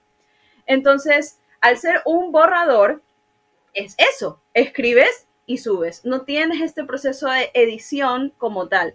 Yo le decía, Antonella me ha dicho varias veces, sube tu libro a Wattpad. Y yo, no. Y yo, no es por estar en contra de Wattpad, ni mucho menos. No, para nada. Simplemente que mi libro, al ser fantasía y al yo crear mi propio mundo y mi propio sistema de magia, todavía lo estoy descubriendo. Entonces siento que eso de publicar algo que acabo de escribir me limita, porque no podría regresar y cambiar como estoy haciendo ahorita. Me doy cuenta, pienso, hoy no me di cuenta que esto está contradiciendo lo de acá de la magia, ok, regresemos y cambiemos lo de acá. Entonces, a mí, en lo personal, sí me da el tiempo de editar, limpiar y poder probar diferentes plots o diferentes formas de reaccionar de los personajes, etcétera, que espero no caigan en una fórmula que ya funciona. Al publicar semanalmente, o sea, yo, por ejemplo, la he visto a Anto, que tiene, yo no entiendo en la vida cómo hace todo lo que hace, pero ella hizo lo mismo. Clones. Yo tengo esa teoría. Ella tiene clones, eso es lo que pasa. ¿Por qué todo el mundo dice lo mismo? Entonces, pero yo la he visto así con las justas de, no, tengo que publicar hoy día, tengo que terminar. Faltan 3 horas, me faltan 3 horas. Y sigue escribiendo, y sigue escribiendo. Entonces, editando más que nada. Ajá, escribiendo, editando. Entonces, hay ese compromiso con el lector que está ahí esperando ver qué es lo que vas a escribir. Entonces, yo recuerdo cuando Antonella publicó su primer capítulo, creo que tenía como 6 que ya había escrito. Y dijo, bueno, ahora que tengo 6, voy a publicar el primero para siempre estar adelantada. Déjame decirte que tenía 11 capítulos y no fue por eso que publiqué. Fue por otra cosa, pero me refiero que recuerdo que tú decías que te sentías tranquila de publicar porque ya tenías 11 capítulos y podías podías seguir avanzando tranquila. Y podías regresar, y podías editar, etcétera. Pero el tener ese compromiso con el lector de, ok, es sábado y son las 8 y Antonella no ha publicado, no puede ser, hace que tal vez uno no tenga este proceso precisamente por la falta de tiempo de editarlo un poco más o de buscar otras formas, o etcétera. Y eso le puede pasar a muchos autores de Wattpad. Claro, incluso buscar una opinión externa. Porque como yo siempre digo, una masterización en audio es cuando tú compones una canción, ya la has escuchado 1000 veces, todos los bajos, la guitarra, las voces, y la has escuchado tantas veces que te suena igual. Entonces contratas una empresa que ellos la escuchan de cero y ahí te hacen los arreglos. Y lo mismo, por ejemplo, en el libro Mientras escribo de Stephen King, habla de eso. Él dice que escribe su libro y lo deja, el consejo de él es déjalo 4 meses guardado. No lo mires, no lo toques, olvídate de ese libro, piensa en otra cosa, anda, vive tu vida, reconcíliate con tu familia, y luego de esos 4 meses, ahí lo vuelves a ver, lo vuelves a leer desde cero y haces todas las correcciones. Y en realidad eso ayuda muchísimo, porque uno escribiendo, tú dices, ya, todo está bien, todo está perfecto. Pero cuando ya haces esta masterización te das cuenta que escribiste alguna estupidez o que dejaste un cabo suelto o un callejón sin salida que no va hacia ningún lado. Esto no me sirve. Y yo también tengo como que eso de, en la edición, mi profesor nos decía, corta lo que no vas a mostrar. ¿Para qué vas a mostrar esto si no te sirve? Y lo mismo lo apliqué en los textos. Y yo decía, bueno, esto no me sirvió para ningún lado, mochado. Y esa parte de la masterización es lo que te da como quizás un poquito de un filtro de calidad, por así decirlo. De lo que tú dices, no es lo mismo publicar, escribir y publicar. Pero también depende de qué tan creativo seas. Por ejemplo, Antonella decía que ella tenía toda su labia y podía meterle a sus personajes. Entonces eso también es como una ventaja. Porque si ella puede sacarlo, como dice, tiene mucha imaginación y mucha labia, puede sacarlo de un momento a otro, es casi como un stand-up, o como un, no recuerdo cómo se llama esto, pero así como un stand-up, pero que van haciendo las cosas en el momento, cuando hay dibujantes, lo que hicieron Liniers y Montt en el 2019, creo, un stand-up ilustrado, algo así. Van haciendo las cosas en el momento. Entonces todo te va saliendo y te sale perfecto. Y si por ejemplo, Antonella ya tiene la idea desde hacia dónde quiere ir su historia, hacia qué punto quiere llegar, mientras va metiéndole la labia, mientras va publicando, ya los mismos personajes, si están bien estructurados, van a ir cogiendo el camino que les toque. ¿Sabes qué? Es muy irónico y aquí voy a abrir otro tema del que Cristina y yo hemos hablado, que me encantaría que tú también te unas, Galux, y es el tema de la estructura. Ya, yo desde que comencé a escribir mi libro, yo ya les digo, yo no considero todavía que, a mucha risa porque el podcast de escritores, y yo no considero todavía que sea yo una escritora así como que así, aunque esté escribiendo, porque siento que me falta demasiado, muchísimo, pero... Me pasó lo que tú me estás diciendo, Galus, que yo soy tan empírica, y es que esa es la palabra, soy tan empírica que yo ni siquiera me había estructurado mi libro, yo sabía dónde iba a ir, tengo diferentes archivos en donde tengo puesto, y sabrá Jesucristo de dónde saqué todo lo que saqué, porque yo no lo sé. Pero yo tengo diferentes archivos en donde yo tengo puesto qué es lo que pasa con cada uno de los protagonistas a futuro, qué es lo que sucede con cada uno, y en el caso de mi libro actual, lo que va a suceder, ¿ya? Es decir, cuál es el pasado de cada uno, cuál es el problema en sí, ¿verdad? Y cómo va a terminar. Pero durante mucho tiempo no hice una estructura, no me estructuré. No es como que hice ¿cómo es que se llama, Cris? Lo que Pamela nos enseñó, el pescado. ¿El qué? El pescado es como que No me acuerdo, Pamela lo podría explicar mejor. El punto es que no estructuré yo mi libro. Luego un día me di cuenta de que no podía seguir así, porque así como estaba yendo, mi libro iba a ser gigante. Y no te digo que no sea entretenido, porque sí lo es, porque gracias al cielo, así como dice tipo... yo entiendo totalmente la postura de Cristina, porque a mí me pasa que yo literal estoy a los últimos escribiendo, editando y subiendo. Y luego yo leo esto con mis lectoras betas, y son mis lectoras betas las que me dicen a mí, Antonella, pero ¿de dónde fuck? Confirme, Mela. ¿De dónde sacaste esto? ¿Pero cómo? Y yo me quedo pensando y yo digo... Pero eso ni siquiera lo edité bien, o sea, no tuve tiempo de editarlo tanto. Entonces yo creo que hay escritores y hay escritores, en primer lugar, y en segundo lugar creo que ayuda mucho la estructura, y yo durante muchísimos meses no tuve estructura, hasta que Pamela un día me contó y me iluminó y me dijo, ¿por qué no escribes lo que va a pasar en tus próximos 5 capítulos, en tus próximos 6 capítulos, en tus próximos 7 capítulos? De esa manera tú ya te vas guiando y vas sabiendo para dónde va la cosa. Y desde que yo comencé a hacer eso, todo comenzó a fluir más fácilmente. Es más, yo ahorita Estoy escrito en Wattpad hasta el capítulo 26, tengo que subir el 27 ahorita, pero tengo estructurado hasta el 34. Entonces, para mí, no es nada. Y eso sí quiero que quede muy claro, que Cristina Illingworth no me deja mentir y Pamela tampoco. Para mí no es difícil escribir. Yo no tengo problema con escribir. Yo me siento enfrente de esa computadora y escribo una cantidad de cosas. Lo peor de todo es que yo detesto escribir.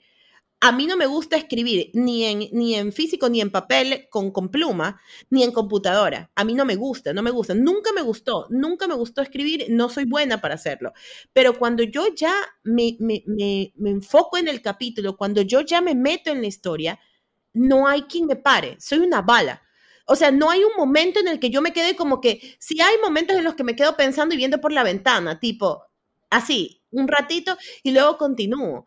Entonces, desde que yo comencé a hacer estructuras, ya no tengo tanto miedo. Antes me daba más miedo porque decía, ¿qué fucking va a pasar después? ¿Cómo va a pasar esto de acá? Ahora ya no, porque ahora, literal, yo ahorita, por ejemplo, tengo totalmente escrito y editado el capítulo 27, que lo voy a subir el sábado, por ejemplo. Pero yo ya sé lo que va a pasar en el 28, en el 29, el 30, el 31, el 32, el 33 y el 34. Ahorita me he puesto, en realidad, de meta, terminar la estructura del libro. Pero lo que sí me pasa bastante con las estructuras es que me paso. Ya me pasó. Por ejemplo, digo, sí, capítulo 34 va a pasar esto. Mentira, eso que pasaba en el capítulo 34 me duró 34, 35, 36, hice 3 capítulos de la misma escena. Y no, perdón, no misma escena. Por ejemplo, de la misma noche. Que ese era el problema tan grande que yo tuve ahora último, que lo hablé con mis lectoras betas, lo hablé con Cristina y con Pamela, tanto, y lo hablamos como 2 veces, Cris, ¿sí o no? Como 2 veces yo estaba tan preocupada porque yo en todo mi libro nunca me había demorado tanto en contar un solo día o una sola noche.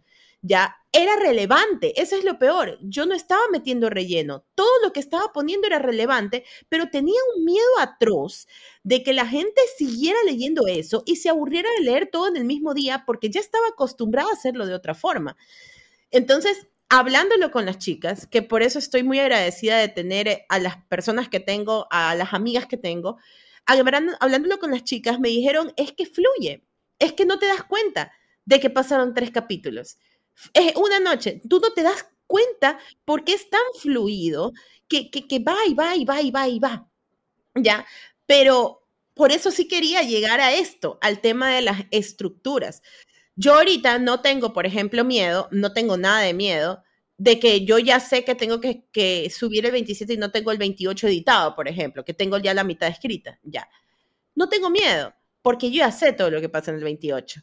Y sé lo que va a pasar en el 29, y sé lo que va a pasar en el 30, y así sucesivamente. Y creo que soy ese tipo de autoras, me he redescubierto a mí misma, porque ni siquiera sabía que era autora.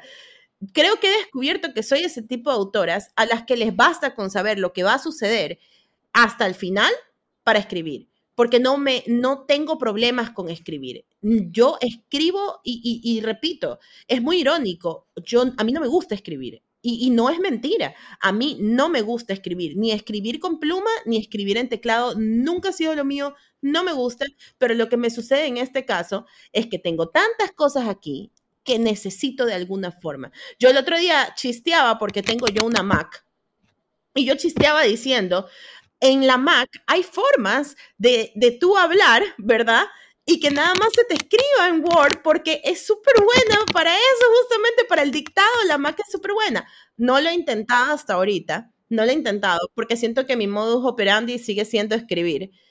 Pero eso es lo que siento que me pasa a mí en lo personal. Yo siempre y cuando tengo una estructura no tengo nada de miedo, porque si yo llego a ese capítulo y sé lo que va a pasar ahí, no tengo miedo de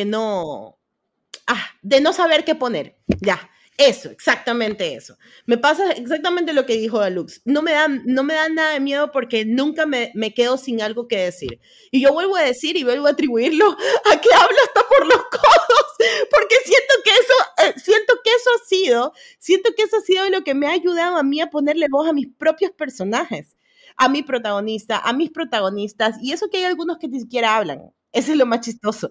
Y aún así siento que todo ha salido de mí. Y volviendo a lo que dijo Mela, de qué es lo que en algún momento ella nos dijo hace un rato, de qué es lo que nosotros le aportamos a cada una de nuestras historias nosotros como personas.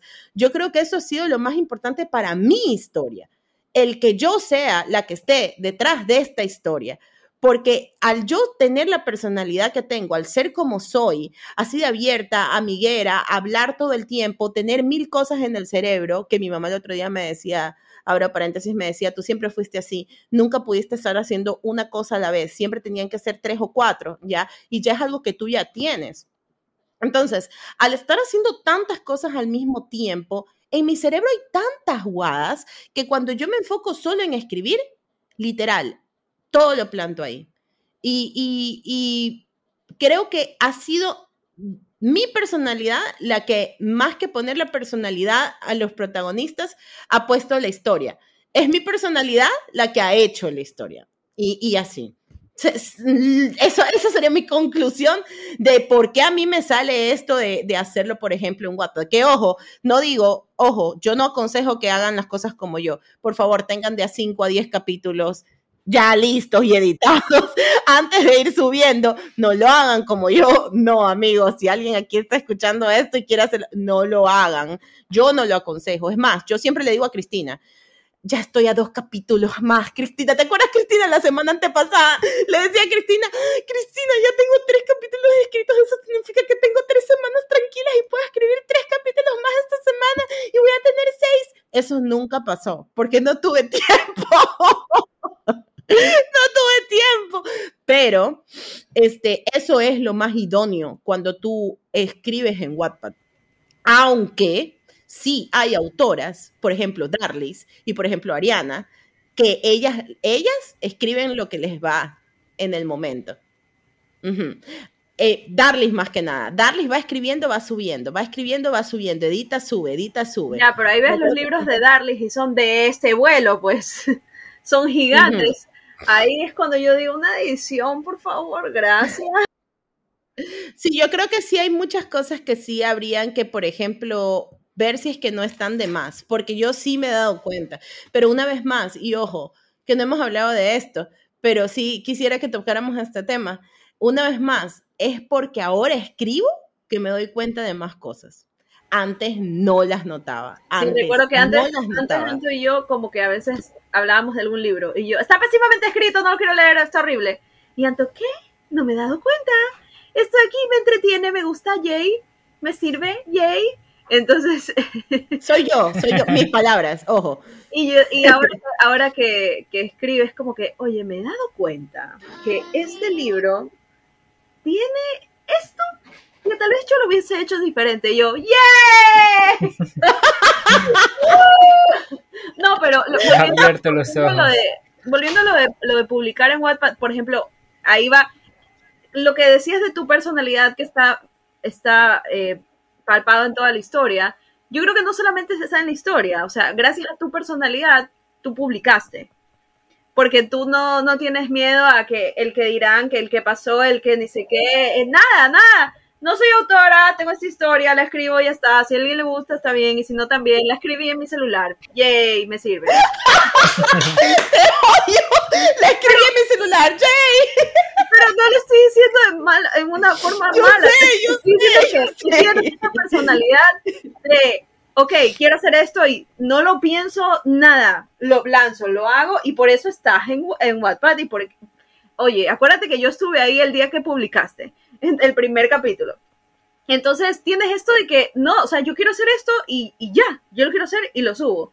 En cambio, de mi personalidad está más en la parte de planificación y organizar y que todo tenga sentido y ¿cómo se llama? Ver que todo esté desarrollado bien para que yo tenga la satisfacción de decir, ok, me gusta. Si a mí me gusta, vaya, salga, vaya. Igual, a mí me gusta mucho leer y ver y todo sobre personajes míticos, sobre fantasía, sobre magia, etcétera, etcétera. Yo hoy digo que yo en alguna vida pasada tengo que haber sido pirata y por eso tengo que escribir esta historia. Entonces, ahí es donde yo me veo reflejada en mi historia, más que en otras partes. Entonces, si en algún momento decido publicarlo en Wattpad, mi personalidad hace que yo publique cuando ya esté listo. Cuando yo diga, ok, está terminado, no hay cabos sueltos, no voy a regresar a cambiar nada, funciona, ok. Ahí yo empezaré a publicar porque no puedo, a mí no me da esto de estar, esta semana no he escrito y tengo que subir capítulo. No puedo, no puedo. No. Yo, en cambio, sí soy así. Yo soy así, es más, Cristina está ahorita aquí en el podcast, pero no está hablando. Cristina es moderadora mía en Twitch, y ella, más que nada ella, se ha dado cuenta de cómo soy yo. No, que esta Cristina no, sino la otra Cristina. Ella se ha dado cuenta de cómo soy yo, de tipo, yo quisiera tener una organización y una planificación. Lo he intentado muchas veces, pero no funciona así. Es más, es muy chistoso lo mío, porque yo no puedo escribir sin música. No puedo. Y yo pensé que era porque la música me inspiraba. ¡Qué romántico! Y no era así. Es que no puedo estar haciendo una cosa solamente a la vez. Porque a veces me ponía a trabajar, a veces en la noche o a hacer cosas de Twitch, editar videos, y yo tenía que estar hablando con alguien por teléfono. Con Cristina, con alguna de mis moderadoras, y no podía hacer una cosa a la vez. Y es ahora que yo tengo como que iluminación de mi mamá que me dice, tipo, tú siempre fuiste así. Nunca pudiste hacer una sola cosa a la vez. Y yo me imagino que tiene que ser algún problema, o sea, en algún, no sé, algún problema como que de distracción, no sé, como que de... Yo creo que tiene que ser algo, porque no lo puedo hacer. Si yo me insto a solo hacer una cosa, no lo puedo hacer. Entonces, todas las veces que yo he intentado tener un calendario de organización para esto lo hago a esta hora, y esto a esta hora, y esto a esta hora, más que por el compromiso, no me funciona, porque mi mismo trabajo no funciona con un calendario. Entonces, toda mi vida gira en torno a la adrenalina del momento.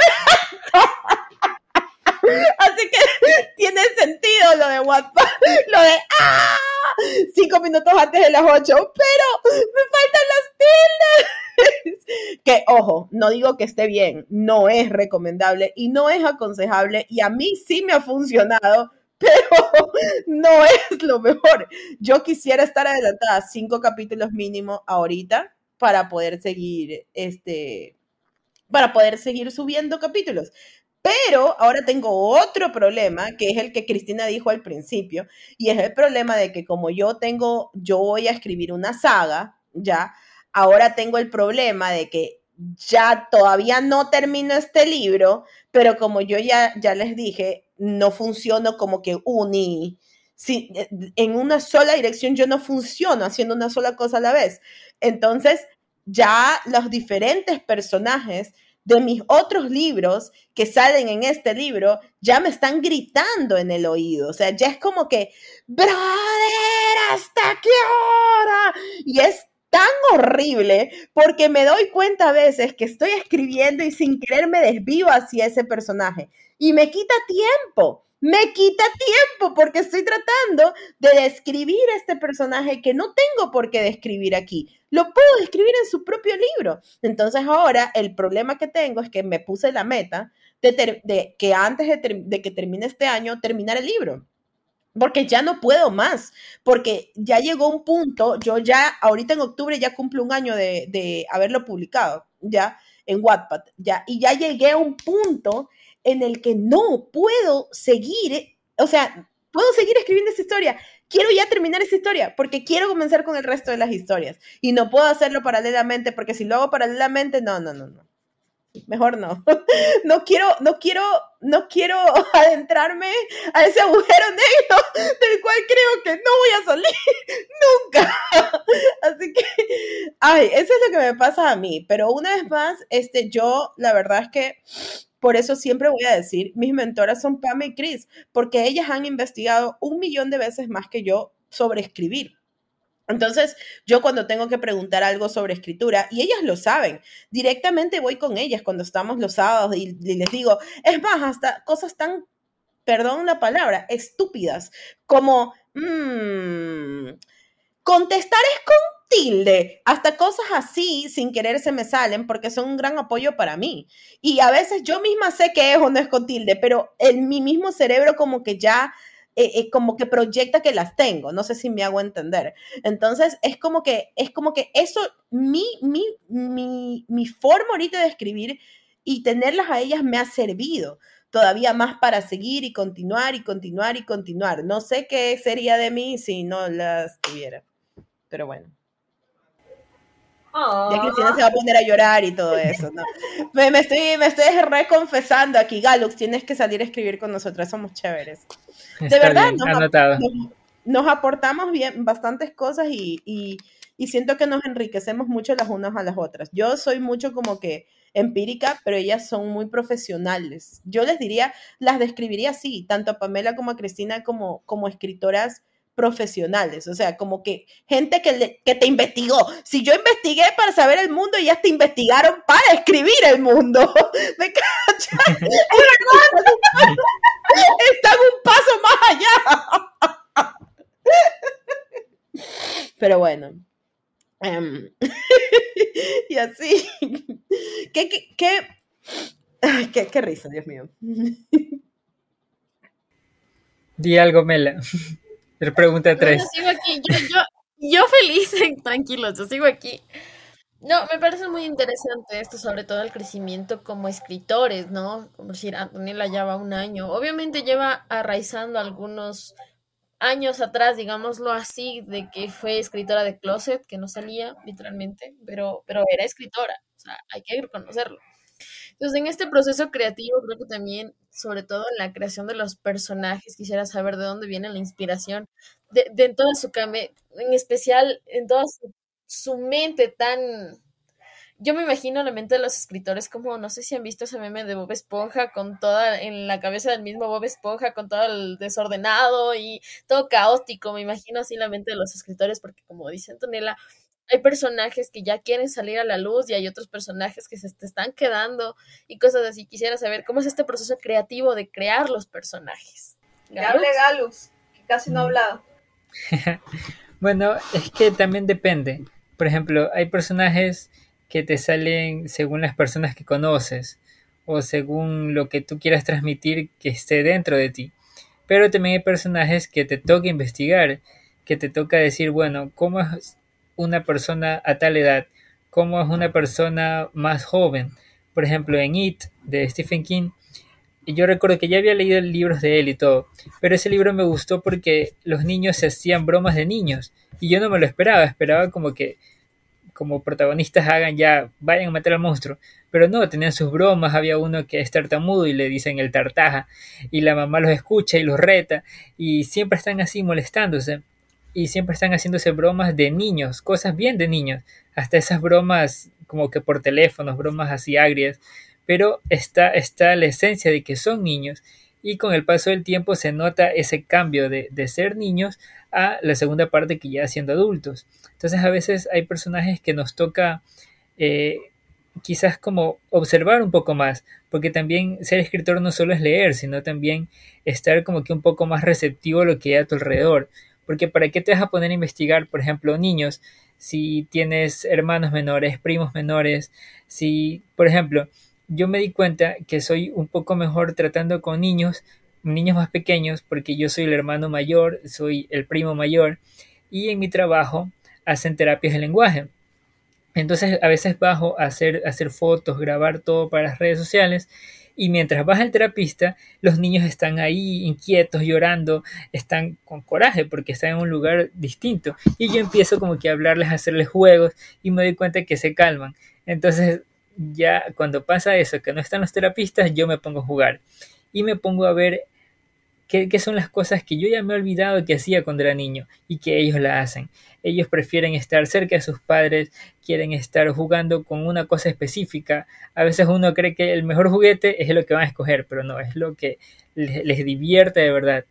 Y así hay algunos personajes, no solo los de mi libro, hay otros personajes que yo los he adaptado como que sacándole un poco más lo interno de personas que yo conozco. Creo que eso es lo principal. Lo principal de mis personajes han sido personas que conozco y que he podido sacar eso que tienen dentro, que me han contado para plasmarlo en ese personaje, decir cómo reaccionaría esta persona, porque ya conociéndolos, yo sé que hay temas que no son negociables, hay actitudes que las tienen arraizadas, que son testarudos o que tienen alguna forma de reaccionar, porque no todos reaccionamos igual, algunas personas son súper exageradas para reaccionar, y eso también, observar todo esto, todas las características de las personas a tu alrededor te ayuda a moldear mejor cada personaje. Sobre la construcción de personajes, yo, más que todo lo que dijo Galux, que realmente estoy totalmente de acuerdo en fijarse sobre todo lo que tienes aquí a la par, ¿no? Lo que ves en el día a día también para poder crear un protagonista o crear este tipo de diálogos, como dijiste lo de los niños, ya. Me da mucha risa en mi caso porque yo creé una protagonista para mi libro y todo el mundo cuando comenzó a leer mi libro me decía que yo era la protagonista y yo les explicaba que no era así y me decían, pero sí, igualita a ti porque hasta habla como tú, y yo les decía, no es así, y si yo les digo que no es así es por algo, ¿ya? Y a medida que fui avanzando yo con la historia, ya mucha gente ya no me lo dice y es porque se dieron cuenta de que ese personaje tenía su propia voz, me hago entender. Tal vez tenía mucho de las típicas cosas que yo digo, ¿verdad? O que yo hago, pero no era todo, ¿ya? Era como que uno autónomo, ¿ya? Y es muy interesante, en el caso de esta protagonista, es muy interesante porque cuando yo hice la estructura de cada uno de los personajes, porque eso sí estructuré a los personajes, sí fui a un documento aparte y dije, ok, tal persona se llama así, es así físicamente, es así y es así. Cuando yo estructuré a cada uno de los personajes, ¿verdad? A la única la que no estructuré fue la protagonista. No sé por qué. Es como que tal vez desde que inició, como yo le puse voz automática a ella, simplemente yo como que permití que ella fuera lo que es. Todos los demás a su alrededor, hasta el protagonista principal, tienen una personalidad específica o tienen tal cual como son, para poder definirlos, para poder como que diferenciarlos hasta las formas de hablar. Pero ella no. Es ahora que yo me he dado cuenta y que puedo decir, ok, ella tiene una personalidad definida y ahorita que voy a la mitad, un poco más de la mitad del libro, recién me puedo poner en un Word y poner, ella es así. Entonces, yo eso, por ejemplo, no sé por qué me pasó y siento que fue porque desde un principio le puse voz. Siento que fue porque desde un principio fue la persona como que contó todo esto, ya, y la dejé fluir, me hago entender, así como todo en mi vida. la dejé fluir, pero fue la única a la que dejé fluir, a todos los demás no, a todos los demás, es más, a los demás de los siguientes libros tampoco, a la única protagonista a la que dejé fluir fue a ella. Cosas que sí me han pasado con otros personajes es que yo ya tengo una personalidad definida para cada uno de ellos y tengo tal vez hasta el futuro y el pasado de ellos en mi cerebro, porque todavía no me he puesto a escribir eso, ya, porque enfoque, Antonella, por favor, ya, un libro a la vez, ya, tal vez puedo tener todo eso de todos ellos, pero sí me doy la libertad de que en el transcurso del tiempo se les pueda añadir algo, ¿ya? Es decir, si este personaje, por ejemplo, es súper, hiper misterioso, es súper como que, bueno, que Melanie sabrá de qué personaje estoy hablando, pero bueno, si este personaje es ultra, mega misterioso, es como que a ti te encanta porque tiene todo este misterio, ya lo catalogué así, ya, y así es su personalidad, pero no me cierro a que en el transcurso de todas las historias, porque todas las historias son una misma saga y están conectadas, todos entre ellos, todos están conectadas, todas las historias pasan paralelamente también al mismo tiempo, ya, no pregunten, ni siquiera yo sé cómo voy a hacer eso, pero ahí está. Entonces, lo que me sucede es que sí me permito añadirles ciertas cosas, pero cambiarles la personalidad no. A la única a la que yo le permití ser, fue la protagonista de este libro de aquí. Y no sé por qué, pero todo lo demás lo estructuré tan así, como para poder tener, ok, cada cosa, cada cosa, ya, y eso. No sé cómo, por ejemplo, Cristina, que tantas veces hemos hablado de su protagonista, ya, Genevieve, lo siento, ya, no sé cómo tú, por ejemplo, hiciste, ya, porque no sé si es que tú desde un principio dijiste, ya, va a ser así, y él va a ser así, y todos van a ser así, o permitiste en algún momento como que, ay, chuzo, cogió su propio rumbo, que a mí me pasó con Scarlett. Cogió su propio rumbo, tuvo su propia voz y de repente yo me veo escribiendo cosas que ni siquiera pienso yo, sino que son cosas que piensa ella. Y es como que fluye nada más, porque es muy fácil cuando ella tiene su propia personalidad, no tengo que pensarlo tanto, simplemente porque ella es la que está hablando, yo no. A mí me pasa eso, por ejemplo. Bueno, para empezar, Genevieve no es la protagonista. Ay, perdón, cierto. La protagonista es hombre. Nada, pero es que tú sabes que yo tengo algo con ella, ya. Mi protagonista es hombre. Pero es chistoso porque ese libro que mencioné antes que escribí cuando estaba en el colegio, estaba basado en gente que yo conocía. O sea, todos los personajes estaban basados en alguna persona con la que yo tuve que lidiar o conocí o pasó por mi vida durante mi época escolar. Y en el momento en el que yo decía sacarlo del cajón y revisarlo, probablemente me salten todas estas personas que fueron parte de mi vida en mi adolescencia. Ojo, que los protagonistas de esa historia, como han estado conmigo desde mi adolescencia, los conozco tan bien. Porque así como tú dices, están en mis oídos todo el tiempo. ¿Por qué no me escribes? ¿Por qué? Entonces han crecido conmigo y es más, he podido, como yo he crecido, he podido verlos en diferentes facetas. Y el momento en el que yo escribo esa historia es algo que decidí hacerlo en como puro flashbacks para tener diferentes líneas de tiempo en diferentes edades de ellos. Entonces, al haber crecido, los conozco en su proceso de crecimiento y al mismo tiempo los tengo escritos de una Cristi adolescente, de cómo pensaba una Cristi adolescente que me ayuda para los momentos en los que ellos eran adolescentes. En cambio, en esta historia que estoy escribiendo ahorita, yo empecé a escribir esto en el 2010 o 2009, y esto empezó siendo un fanfic, un fanfic de Piratas del Caribe. Entonces, obviamente, la primerísima versión de esta historia era Jack Sparrow, y Will Turner, y Elizabeth Swann, y bla, bla, bla, pero lo dejé como un fanfic escrito ahí, y ahí quedó. Al revisarlo a través de los años, porque lo volví a ver en el 2015, y dije, ok, esta es una historia que me gusta, pero claramente no quiero que sea un fanfic. Quiero hacerla mi historia, con mis personajes, etcétera, etcétera, etcétera.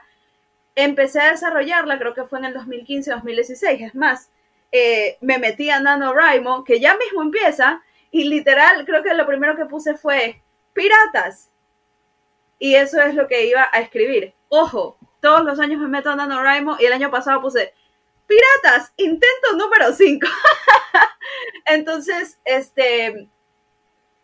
como empezaron como personajes que ya existen, que no son míos, porque son propiedad de Disney, tuve que encontrarlos de otra forma. Tuve que estructurar mi historia, ahí sí, de principio a fin, limpiando todo lo que tuvo alguna vez que ver con Piratas del Caribe y darles voz propia a estos seres que estoy creando.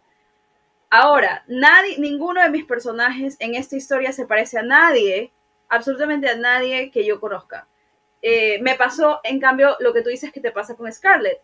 Yo empecé a escribir y los dejé ser. No sabía, o sea, solo sabía el rol que iba a cumplir cada personaje en la historia y su signo zodiacal, nada más. Eso me ayudó. No sirve completamente. Pero, o sea, decía, ok, estos son, y vamos a ver, haciéndolos interactuar el uno con el otro, es que me fui dando cuenta de la personalidad que tenía cada uno. Mi libro no está escrito en primera persona, está escrito en tercera persona, pero sin osar en decir que me parezco a Leigh Bardugo, utilizo a Leigh Bardugo como inspiración en Seis de Cuervos, teniendo capítulos para cada personaje, manteniéndolo en tercera persona, pero obviamente siguiendo a un personaje diferente en cada capítulo.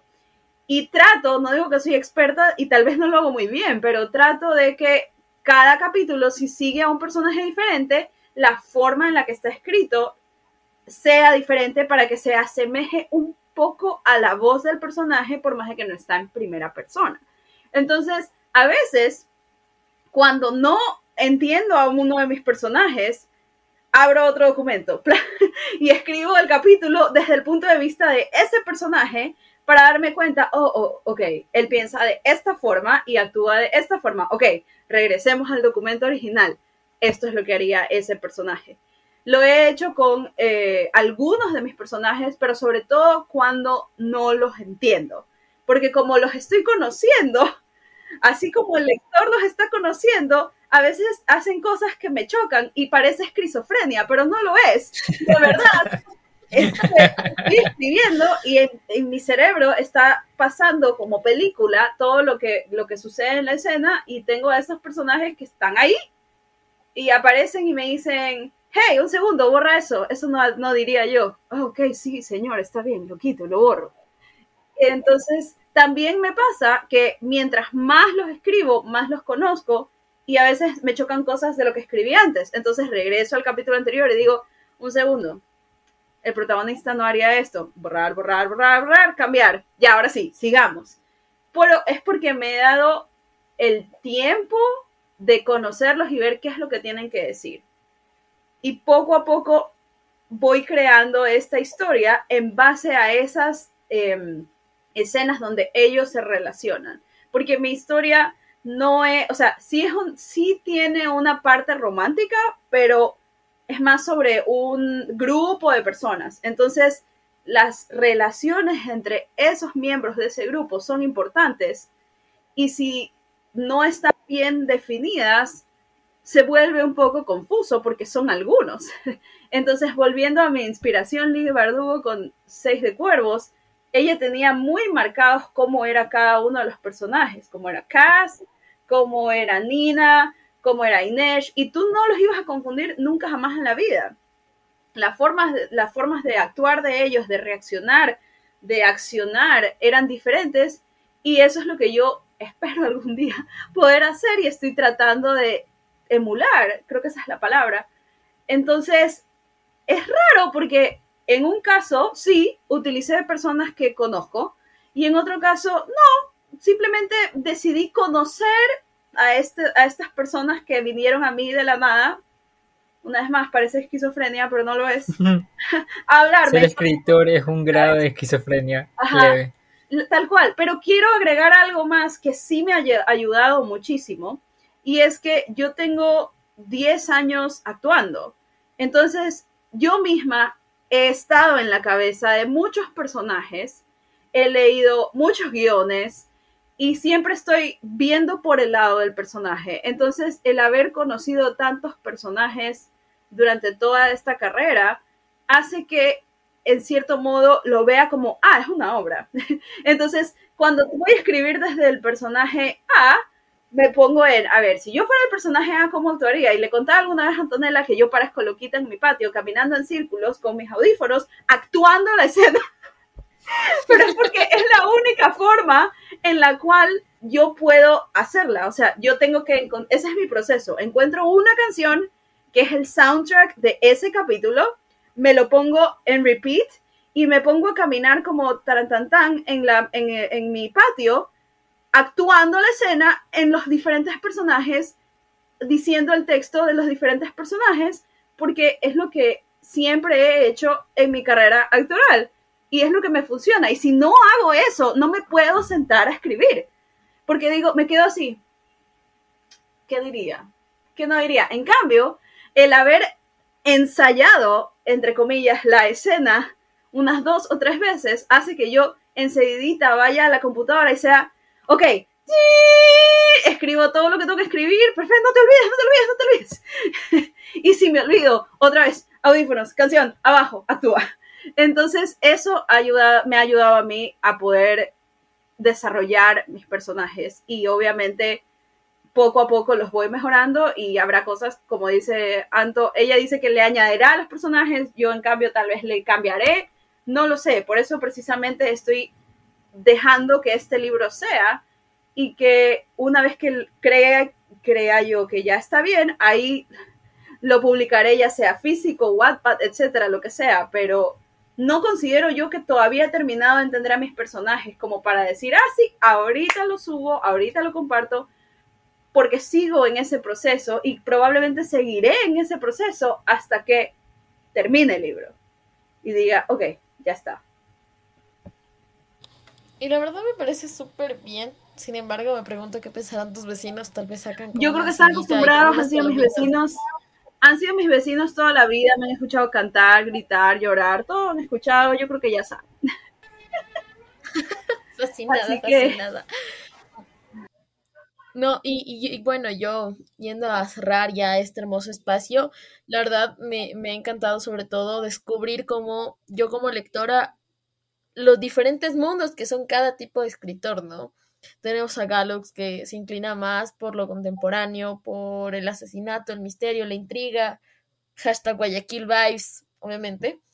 De ahí tenemos a Antonella que es más romance, rock and roll, alocado. Y de ahí Chris que es puramente fantasía.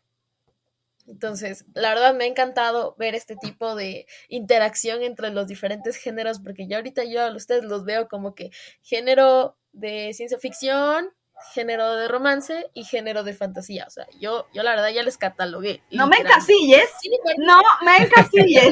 Yo puedo escribir. ¿Qué pasa? En este momento estoy escribiendo fantasía. Yo le decía. Son muy fluidos. ¿Ah? Son fluidos, exacto. Son gente que fluye, no, una persona evoluciona, cambia, se adapta a diferentes circunstancias. Por eso yo digo, yo actualmente los veo de esta manera. Sin embargo, sus obras pueden ser completamente un misterio, sus siguientes obras, ¿no? No, es que me da risa porque yo le decía a Antonella que el libro que yo, mi proyecto del 2021 que les decía que era revisar este libro anterior, es ciencia ficción /contemporáneo. Y yo, como ese era mi proyecto, me compré hartísimos libros de ciencia ficción y del espacio y de robots y de dice qué. Y de repente digo, no quiero escribir fantasía y piratas. Todos esos libros que compré están ahí, esperándome para el día que diga, ok, voy a escribir ciencia ficción. Ok, leamos ciencia ficción, pero en este momento que estoy escribiendo fantasía, por eso te decía, no me encasillas, pero por molestarte. Porque yo misma me he encasillado estos últimos 2 años en solo lee fantasía porque lo necesitas para tu libro. Entonces, es más, si tú ves mi librero, porque aquí está prendida mi cámara, pero no vamos a mostrar nada, pero si tú ves mi librero, tengo todo un estante de libros de piratas, sirenas, barcos y todo lo que tenga que ver con fantasía del mar. Y digo, cuando termine este libro, creo que no voy a querer volver a ver ni uno de esos libros, nunca más. Cositas que pasan. Bueno, ¿sabes qué? Ahorita que me acuerdo, antes de que termines, Mela, lo que dijo Cristina, en cambio, fue al revés para mí.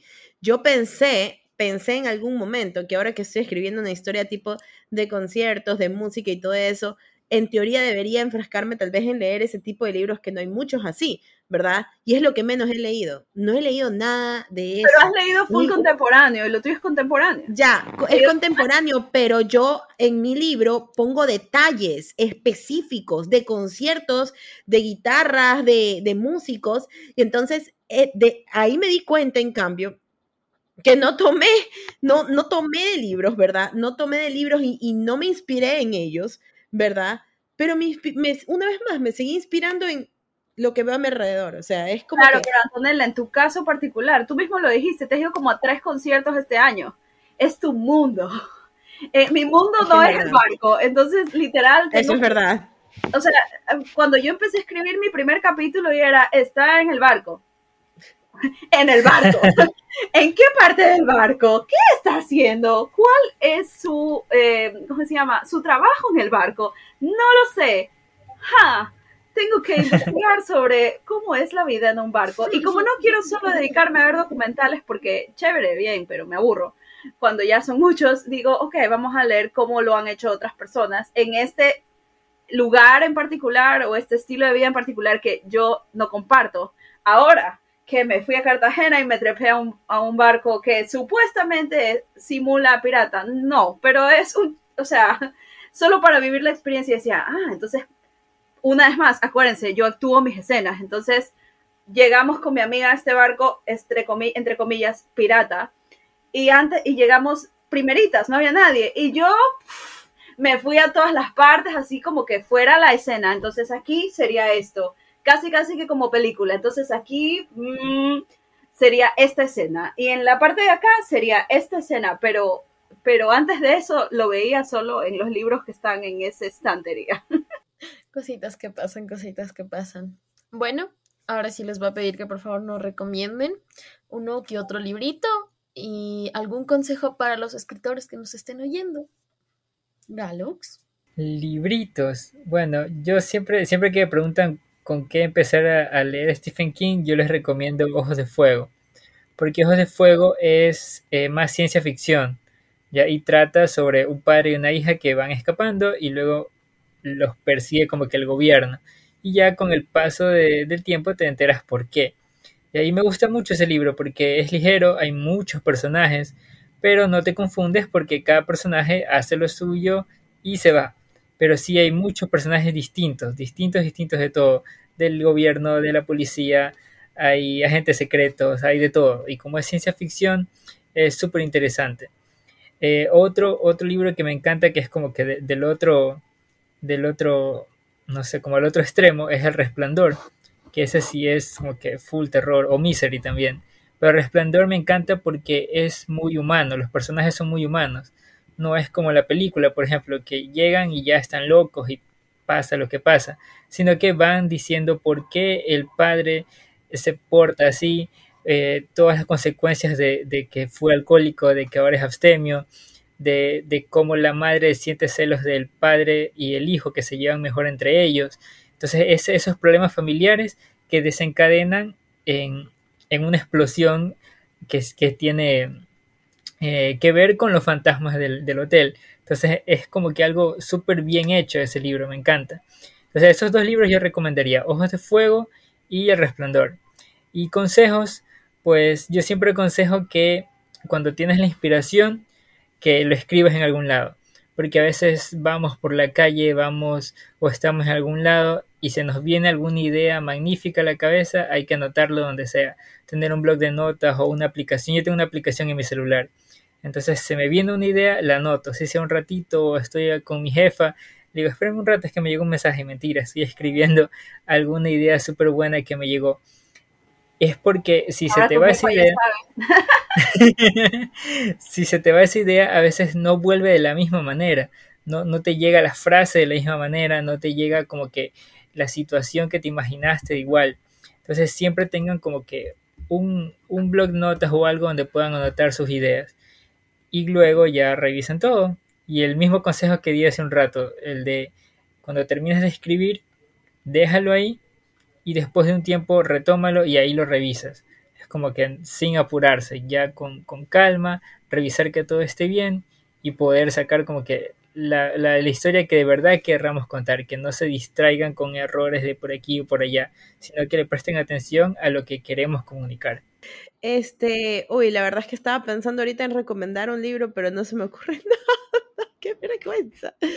Ahorita no se me ocurre nada. El último libro que leí que me gustó mucho, pues fue Más 21 de Darlis, pero no, a ver, ¿saben qué? Voy a recomendar que lean lo que quieran. No, pero aprovechando que Cristina habló de Leigh Bardugo, siempre recomiendo a Sarah J. Maas, pero siempre me olvido de Leigh Bardugo. Leigh Bardugo es un espectáculo de autora, sobre todo en descripción de personajes.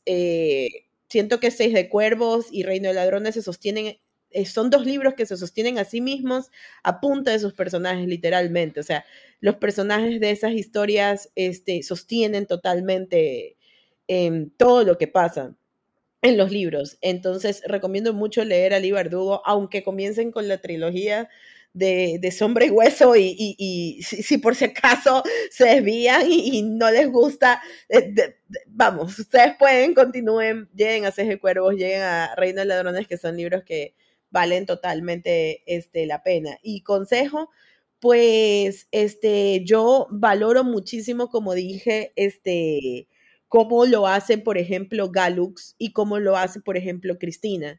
Entonces yo voy a dar el consejo al revés, ¿ya? Si tú estás seguro de hacer algo, hazlo.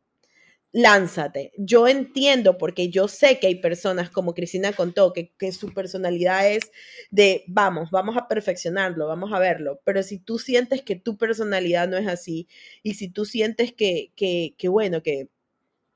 tú estás dando lo que estás dando y quieres ya que más personas lean esto contigo, o la opinión de más personas que las lectoras betas o lectores betas que tengas, si es que tienes, o personas que te estén ayudando a leer, pues hazlo, ¿no? Porque al fin y al cabo puede ser que te equivoques o puede ser que no. Y al fin y al cabo, si te equivocas, puede ser que eso ya no funcione, pero algo en un futuro te funcione mejor.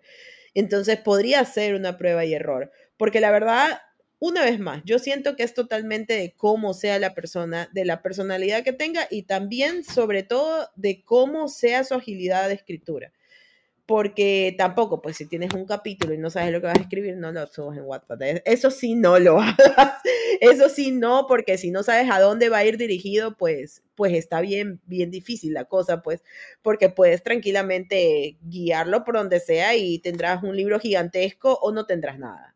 Ya, esa es la verdad. Al menos tengo una estructura. Creo que esa sería ya la conclusión de todo mi consejo. Estructura.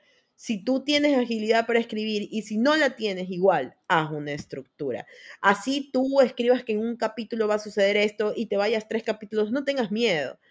Siempre y cuando tú veas que no estás poniendo cosas de más, ya que cosas que no sirven para nada y que por eso te estás yendo de largo y no estás cumpliendo tu propia estructura, trata de ser flexible contigo mismo también. Pero ten una estructura, crea una estructura, porque no está bien. Yo no siento que funcione muy bien si no estructuras lo que vas a hacer, o al menos si no tienes como que de a 5, de a 6, de a 10 capítulos estructurados en un futuro. Lo que podría suceder es que termines teniendo un libro de 100 capítulos gigantesco, que no digo que esté mal, pero a veces cometemos el error de meter relleno sin darnos cuenta. Ese sería mi consejo. Que Antonella me robó mi recomendación. Yo iba a decir Reino de Ladrones, pero para poder leer Reino de Ladrones tienes que leer Seis de Cuervos. Y lo que dice Antonella es verdad, por favor, leer la primera trilogía primero, porque si uno lee al revés, puedes hacerlo en cuestión de que vas a entender la historia, pero vas a regresar a Sombra y Hueso, que es el primer libro que Leigh Bardugo escribió, y obviamente es el primer libro que Leigh Bardugo escribió, entonces le faltaba mucho para aprender y vas a decir, ¿qué es esto? Esto está horrible, no quiero. Y lo vas a cerrar y lo vas a dejar ahí. Entonces, toda la saga del Grishaverse de Leigh Bardugo es mi primera recomendación, aunque ya pues, Antonella me robó. Aparte de eso, si no han leído La Nación de las Bestias, por favor, ese sí es el hágase un favor, hágalo, porque no he leído nada nunca que se parezca a eso. Tiene un poquito de todo, creo que es misterio, terror, pero no es terror, simplemente es un poquito de susto. Tienes fantasía, pero al mismo tiempo es contemporáneo, pero al mismo tiempo tienes un poquito de todo, y de verdad que nunca sabes hacia dónde va a ir la historia y no sabes en quién confiar. Y en el momento que tú dices, ¡ajá! Ya sé qué va a pasar, pues Mariana Palova dice, gacha, y te vira todo lo que tú pensabas y te saca algo, un as bajo la manga que no sabías por dónde estaba, pero que siempre estuvo ahí y no te diste cuenta. Aparte de eso, me gustaría recomendar, si es que no se han leído Hija de Sombra y Hueso, creo que se llama, Daughter of Smoke and Bone. Creo que ese ya pasó de moda, pero todavía está en... Pero todavía está en las librerías. Ese es uno de mis libros favoritos. Y también lo chévere de esa trilogía es que empieza siendo contemporáneo, o sea, fantasía urbana, y luego de repente es como fantasía épica. ¿Cómo llegaste de un punto al otro? Ni yo lo entiendo, pero es muy chévere y también tiene una historia romántica. Y obviamente, para finalizar, voy a dar El Marciano de Andy Weir, porque si quieren reírse, es el mejor libro para reírse. Y si pueden escuchar un libro en inglés y pueden escucharlo en audiolibro, es el mejor audiolibro que he escuchado en mi vida. Ahora, si no quieren leerse el libro, véanse la película, es casi igual, lo único que cambia es el final. Pero recuerdo que vi la película primero, después leí el libro y después escuché el libro y era la misma, o sea, es una adaptación maravillosa. Y el audiolibro, ese actor que leyó ese audiolibro, yo le daría 100 premios, así, es increíble.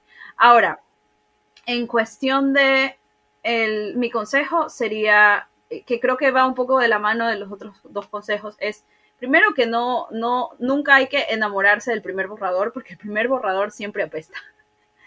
Siempre apesta, siempre hay algo que se puede mejorar, y si se hace lo que dice Galux de dejarlo ahí por unos meses y después revisarlo, uno dice, ¿qué carajos he escrito? Entonces, eso, y lo otro que iba a decir, que justo lo estaba pensando mientras Anto hablaba, pero ahorita se me olvidó, deja ver si regresa a mí, era no te enamores de tu primer borrador, y el otro era... Nah, me fue. No te enamores de tu primer borrador. Ya se fue la otra idea. Ya pasó mejor vida. No hay ningún problema. Bueno, la verdad les agradezco bastante haber tenido la disposición y el agrado de estar aquí presentes. Y yo también, como Sandía, les invito a que les sigan en sus redes sociales, en este caso a Galux, como @GaluxAvecilla en Instagram. Antonella, que es, como yo les dije, la Sandía Fantasma, es como que @suspiros entre libros, y obviamente tenemos a nuestra bella Cristina, que es @CristinasJournal8. Ahí los pueden ver, sin embargo los vamos a dejar en la descripción del podcast, y les agradezco bastante haber estado aquí presentes. Como ya saben, yo soy Mela, y nos vemos en otra Sandías. Gracias. Bye, gracias. Chao.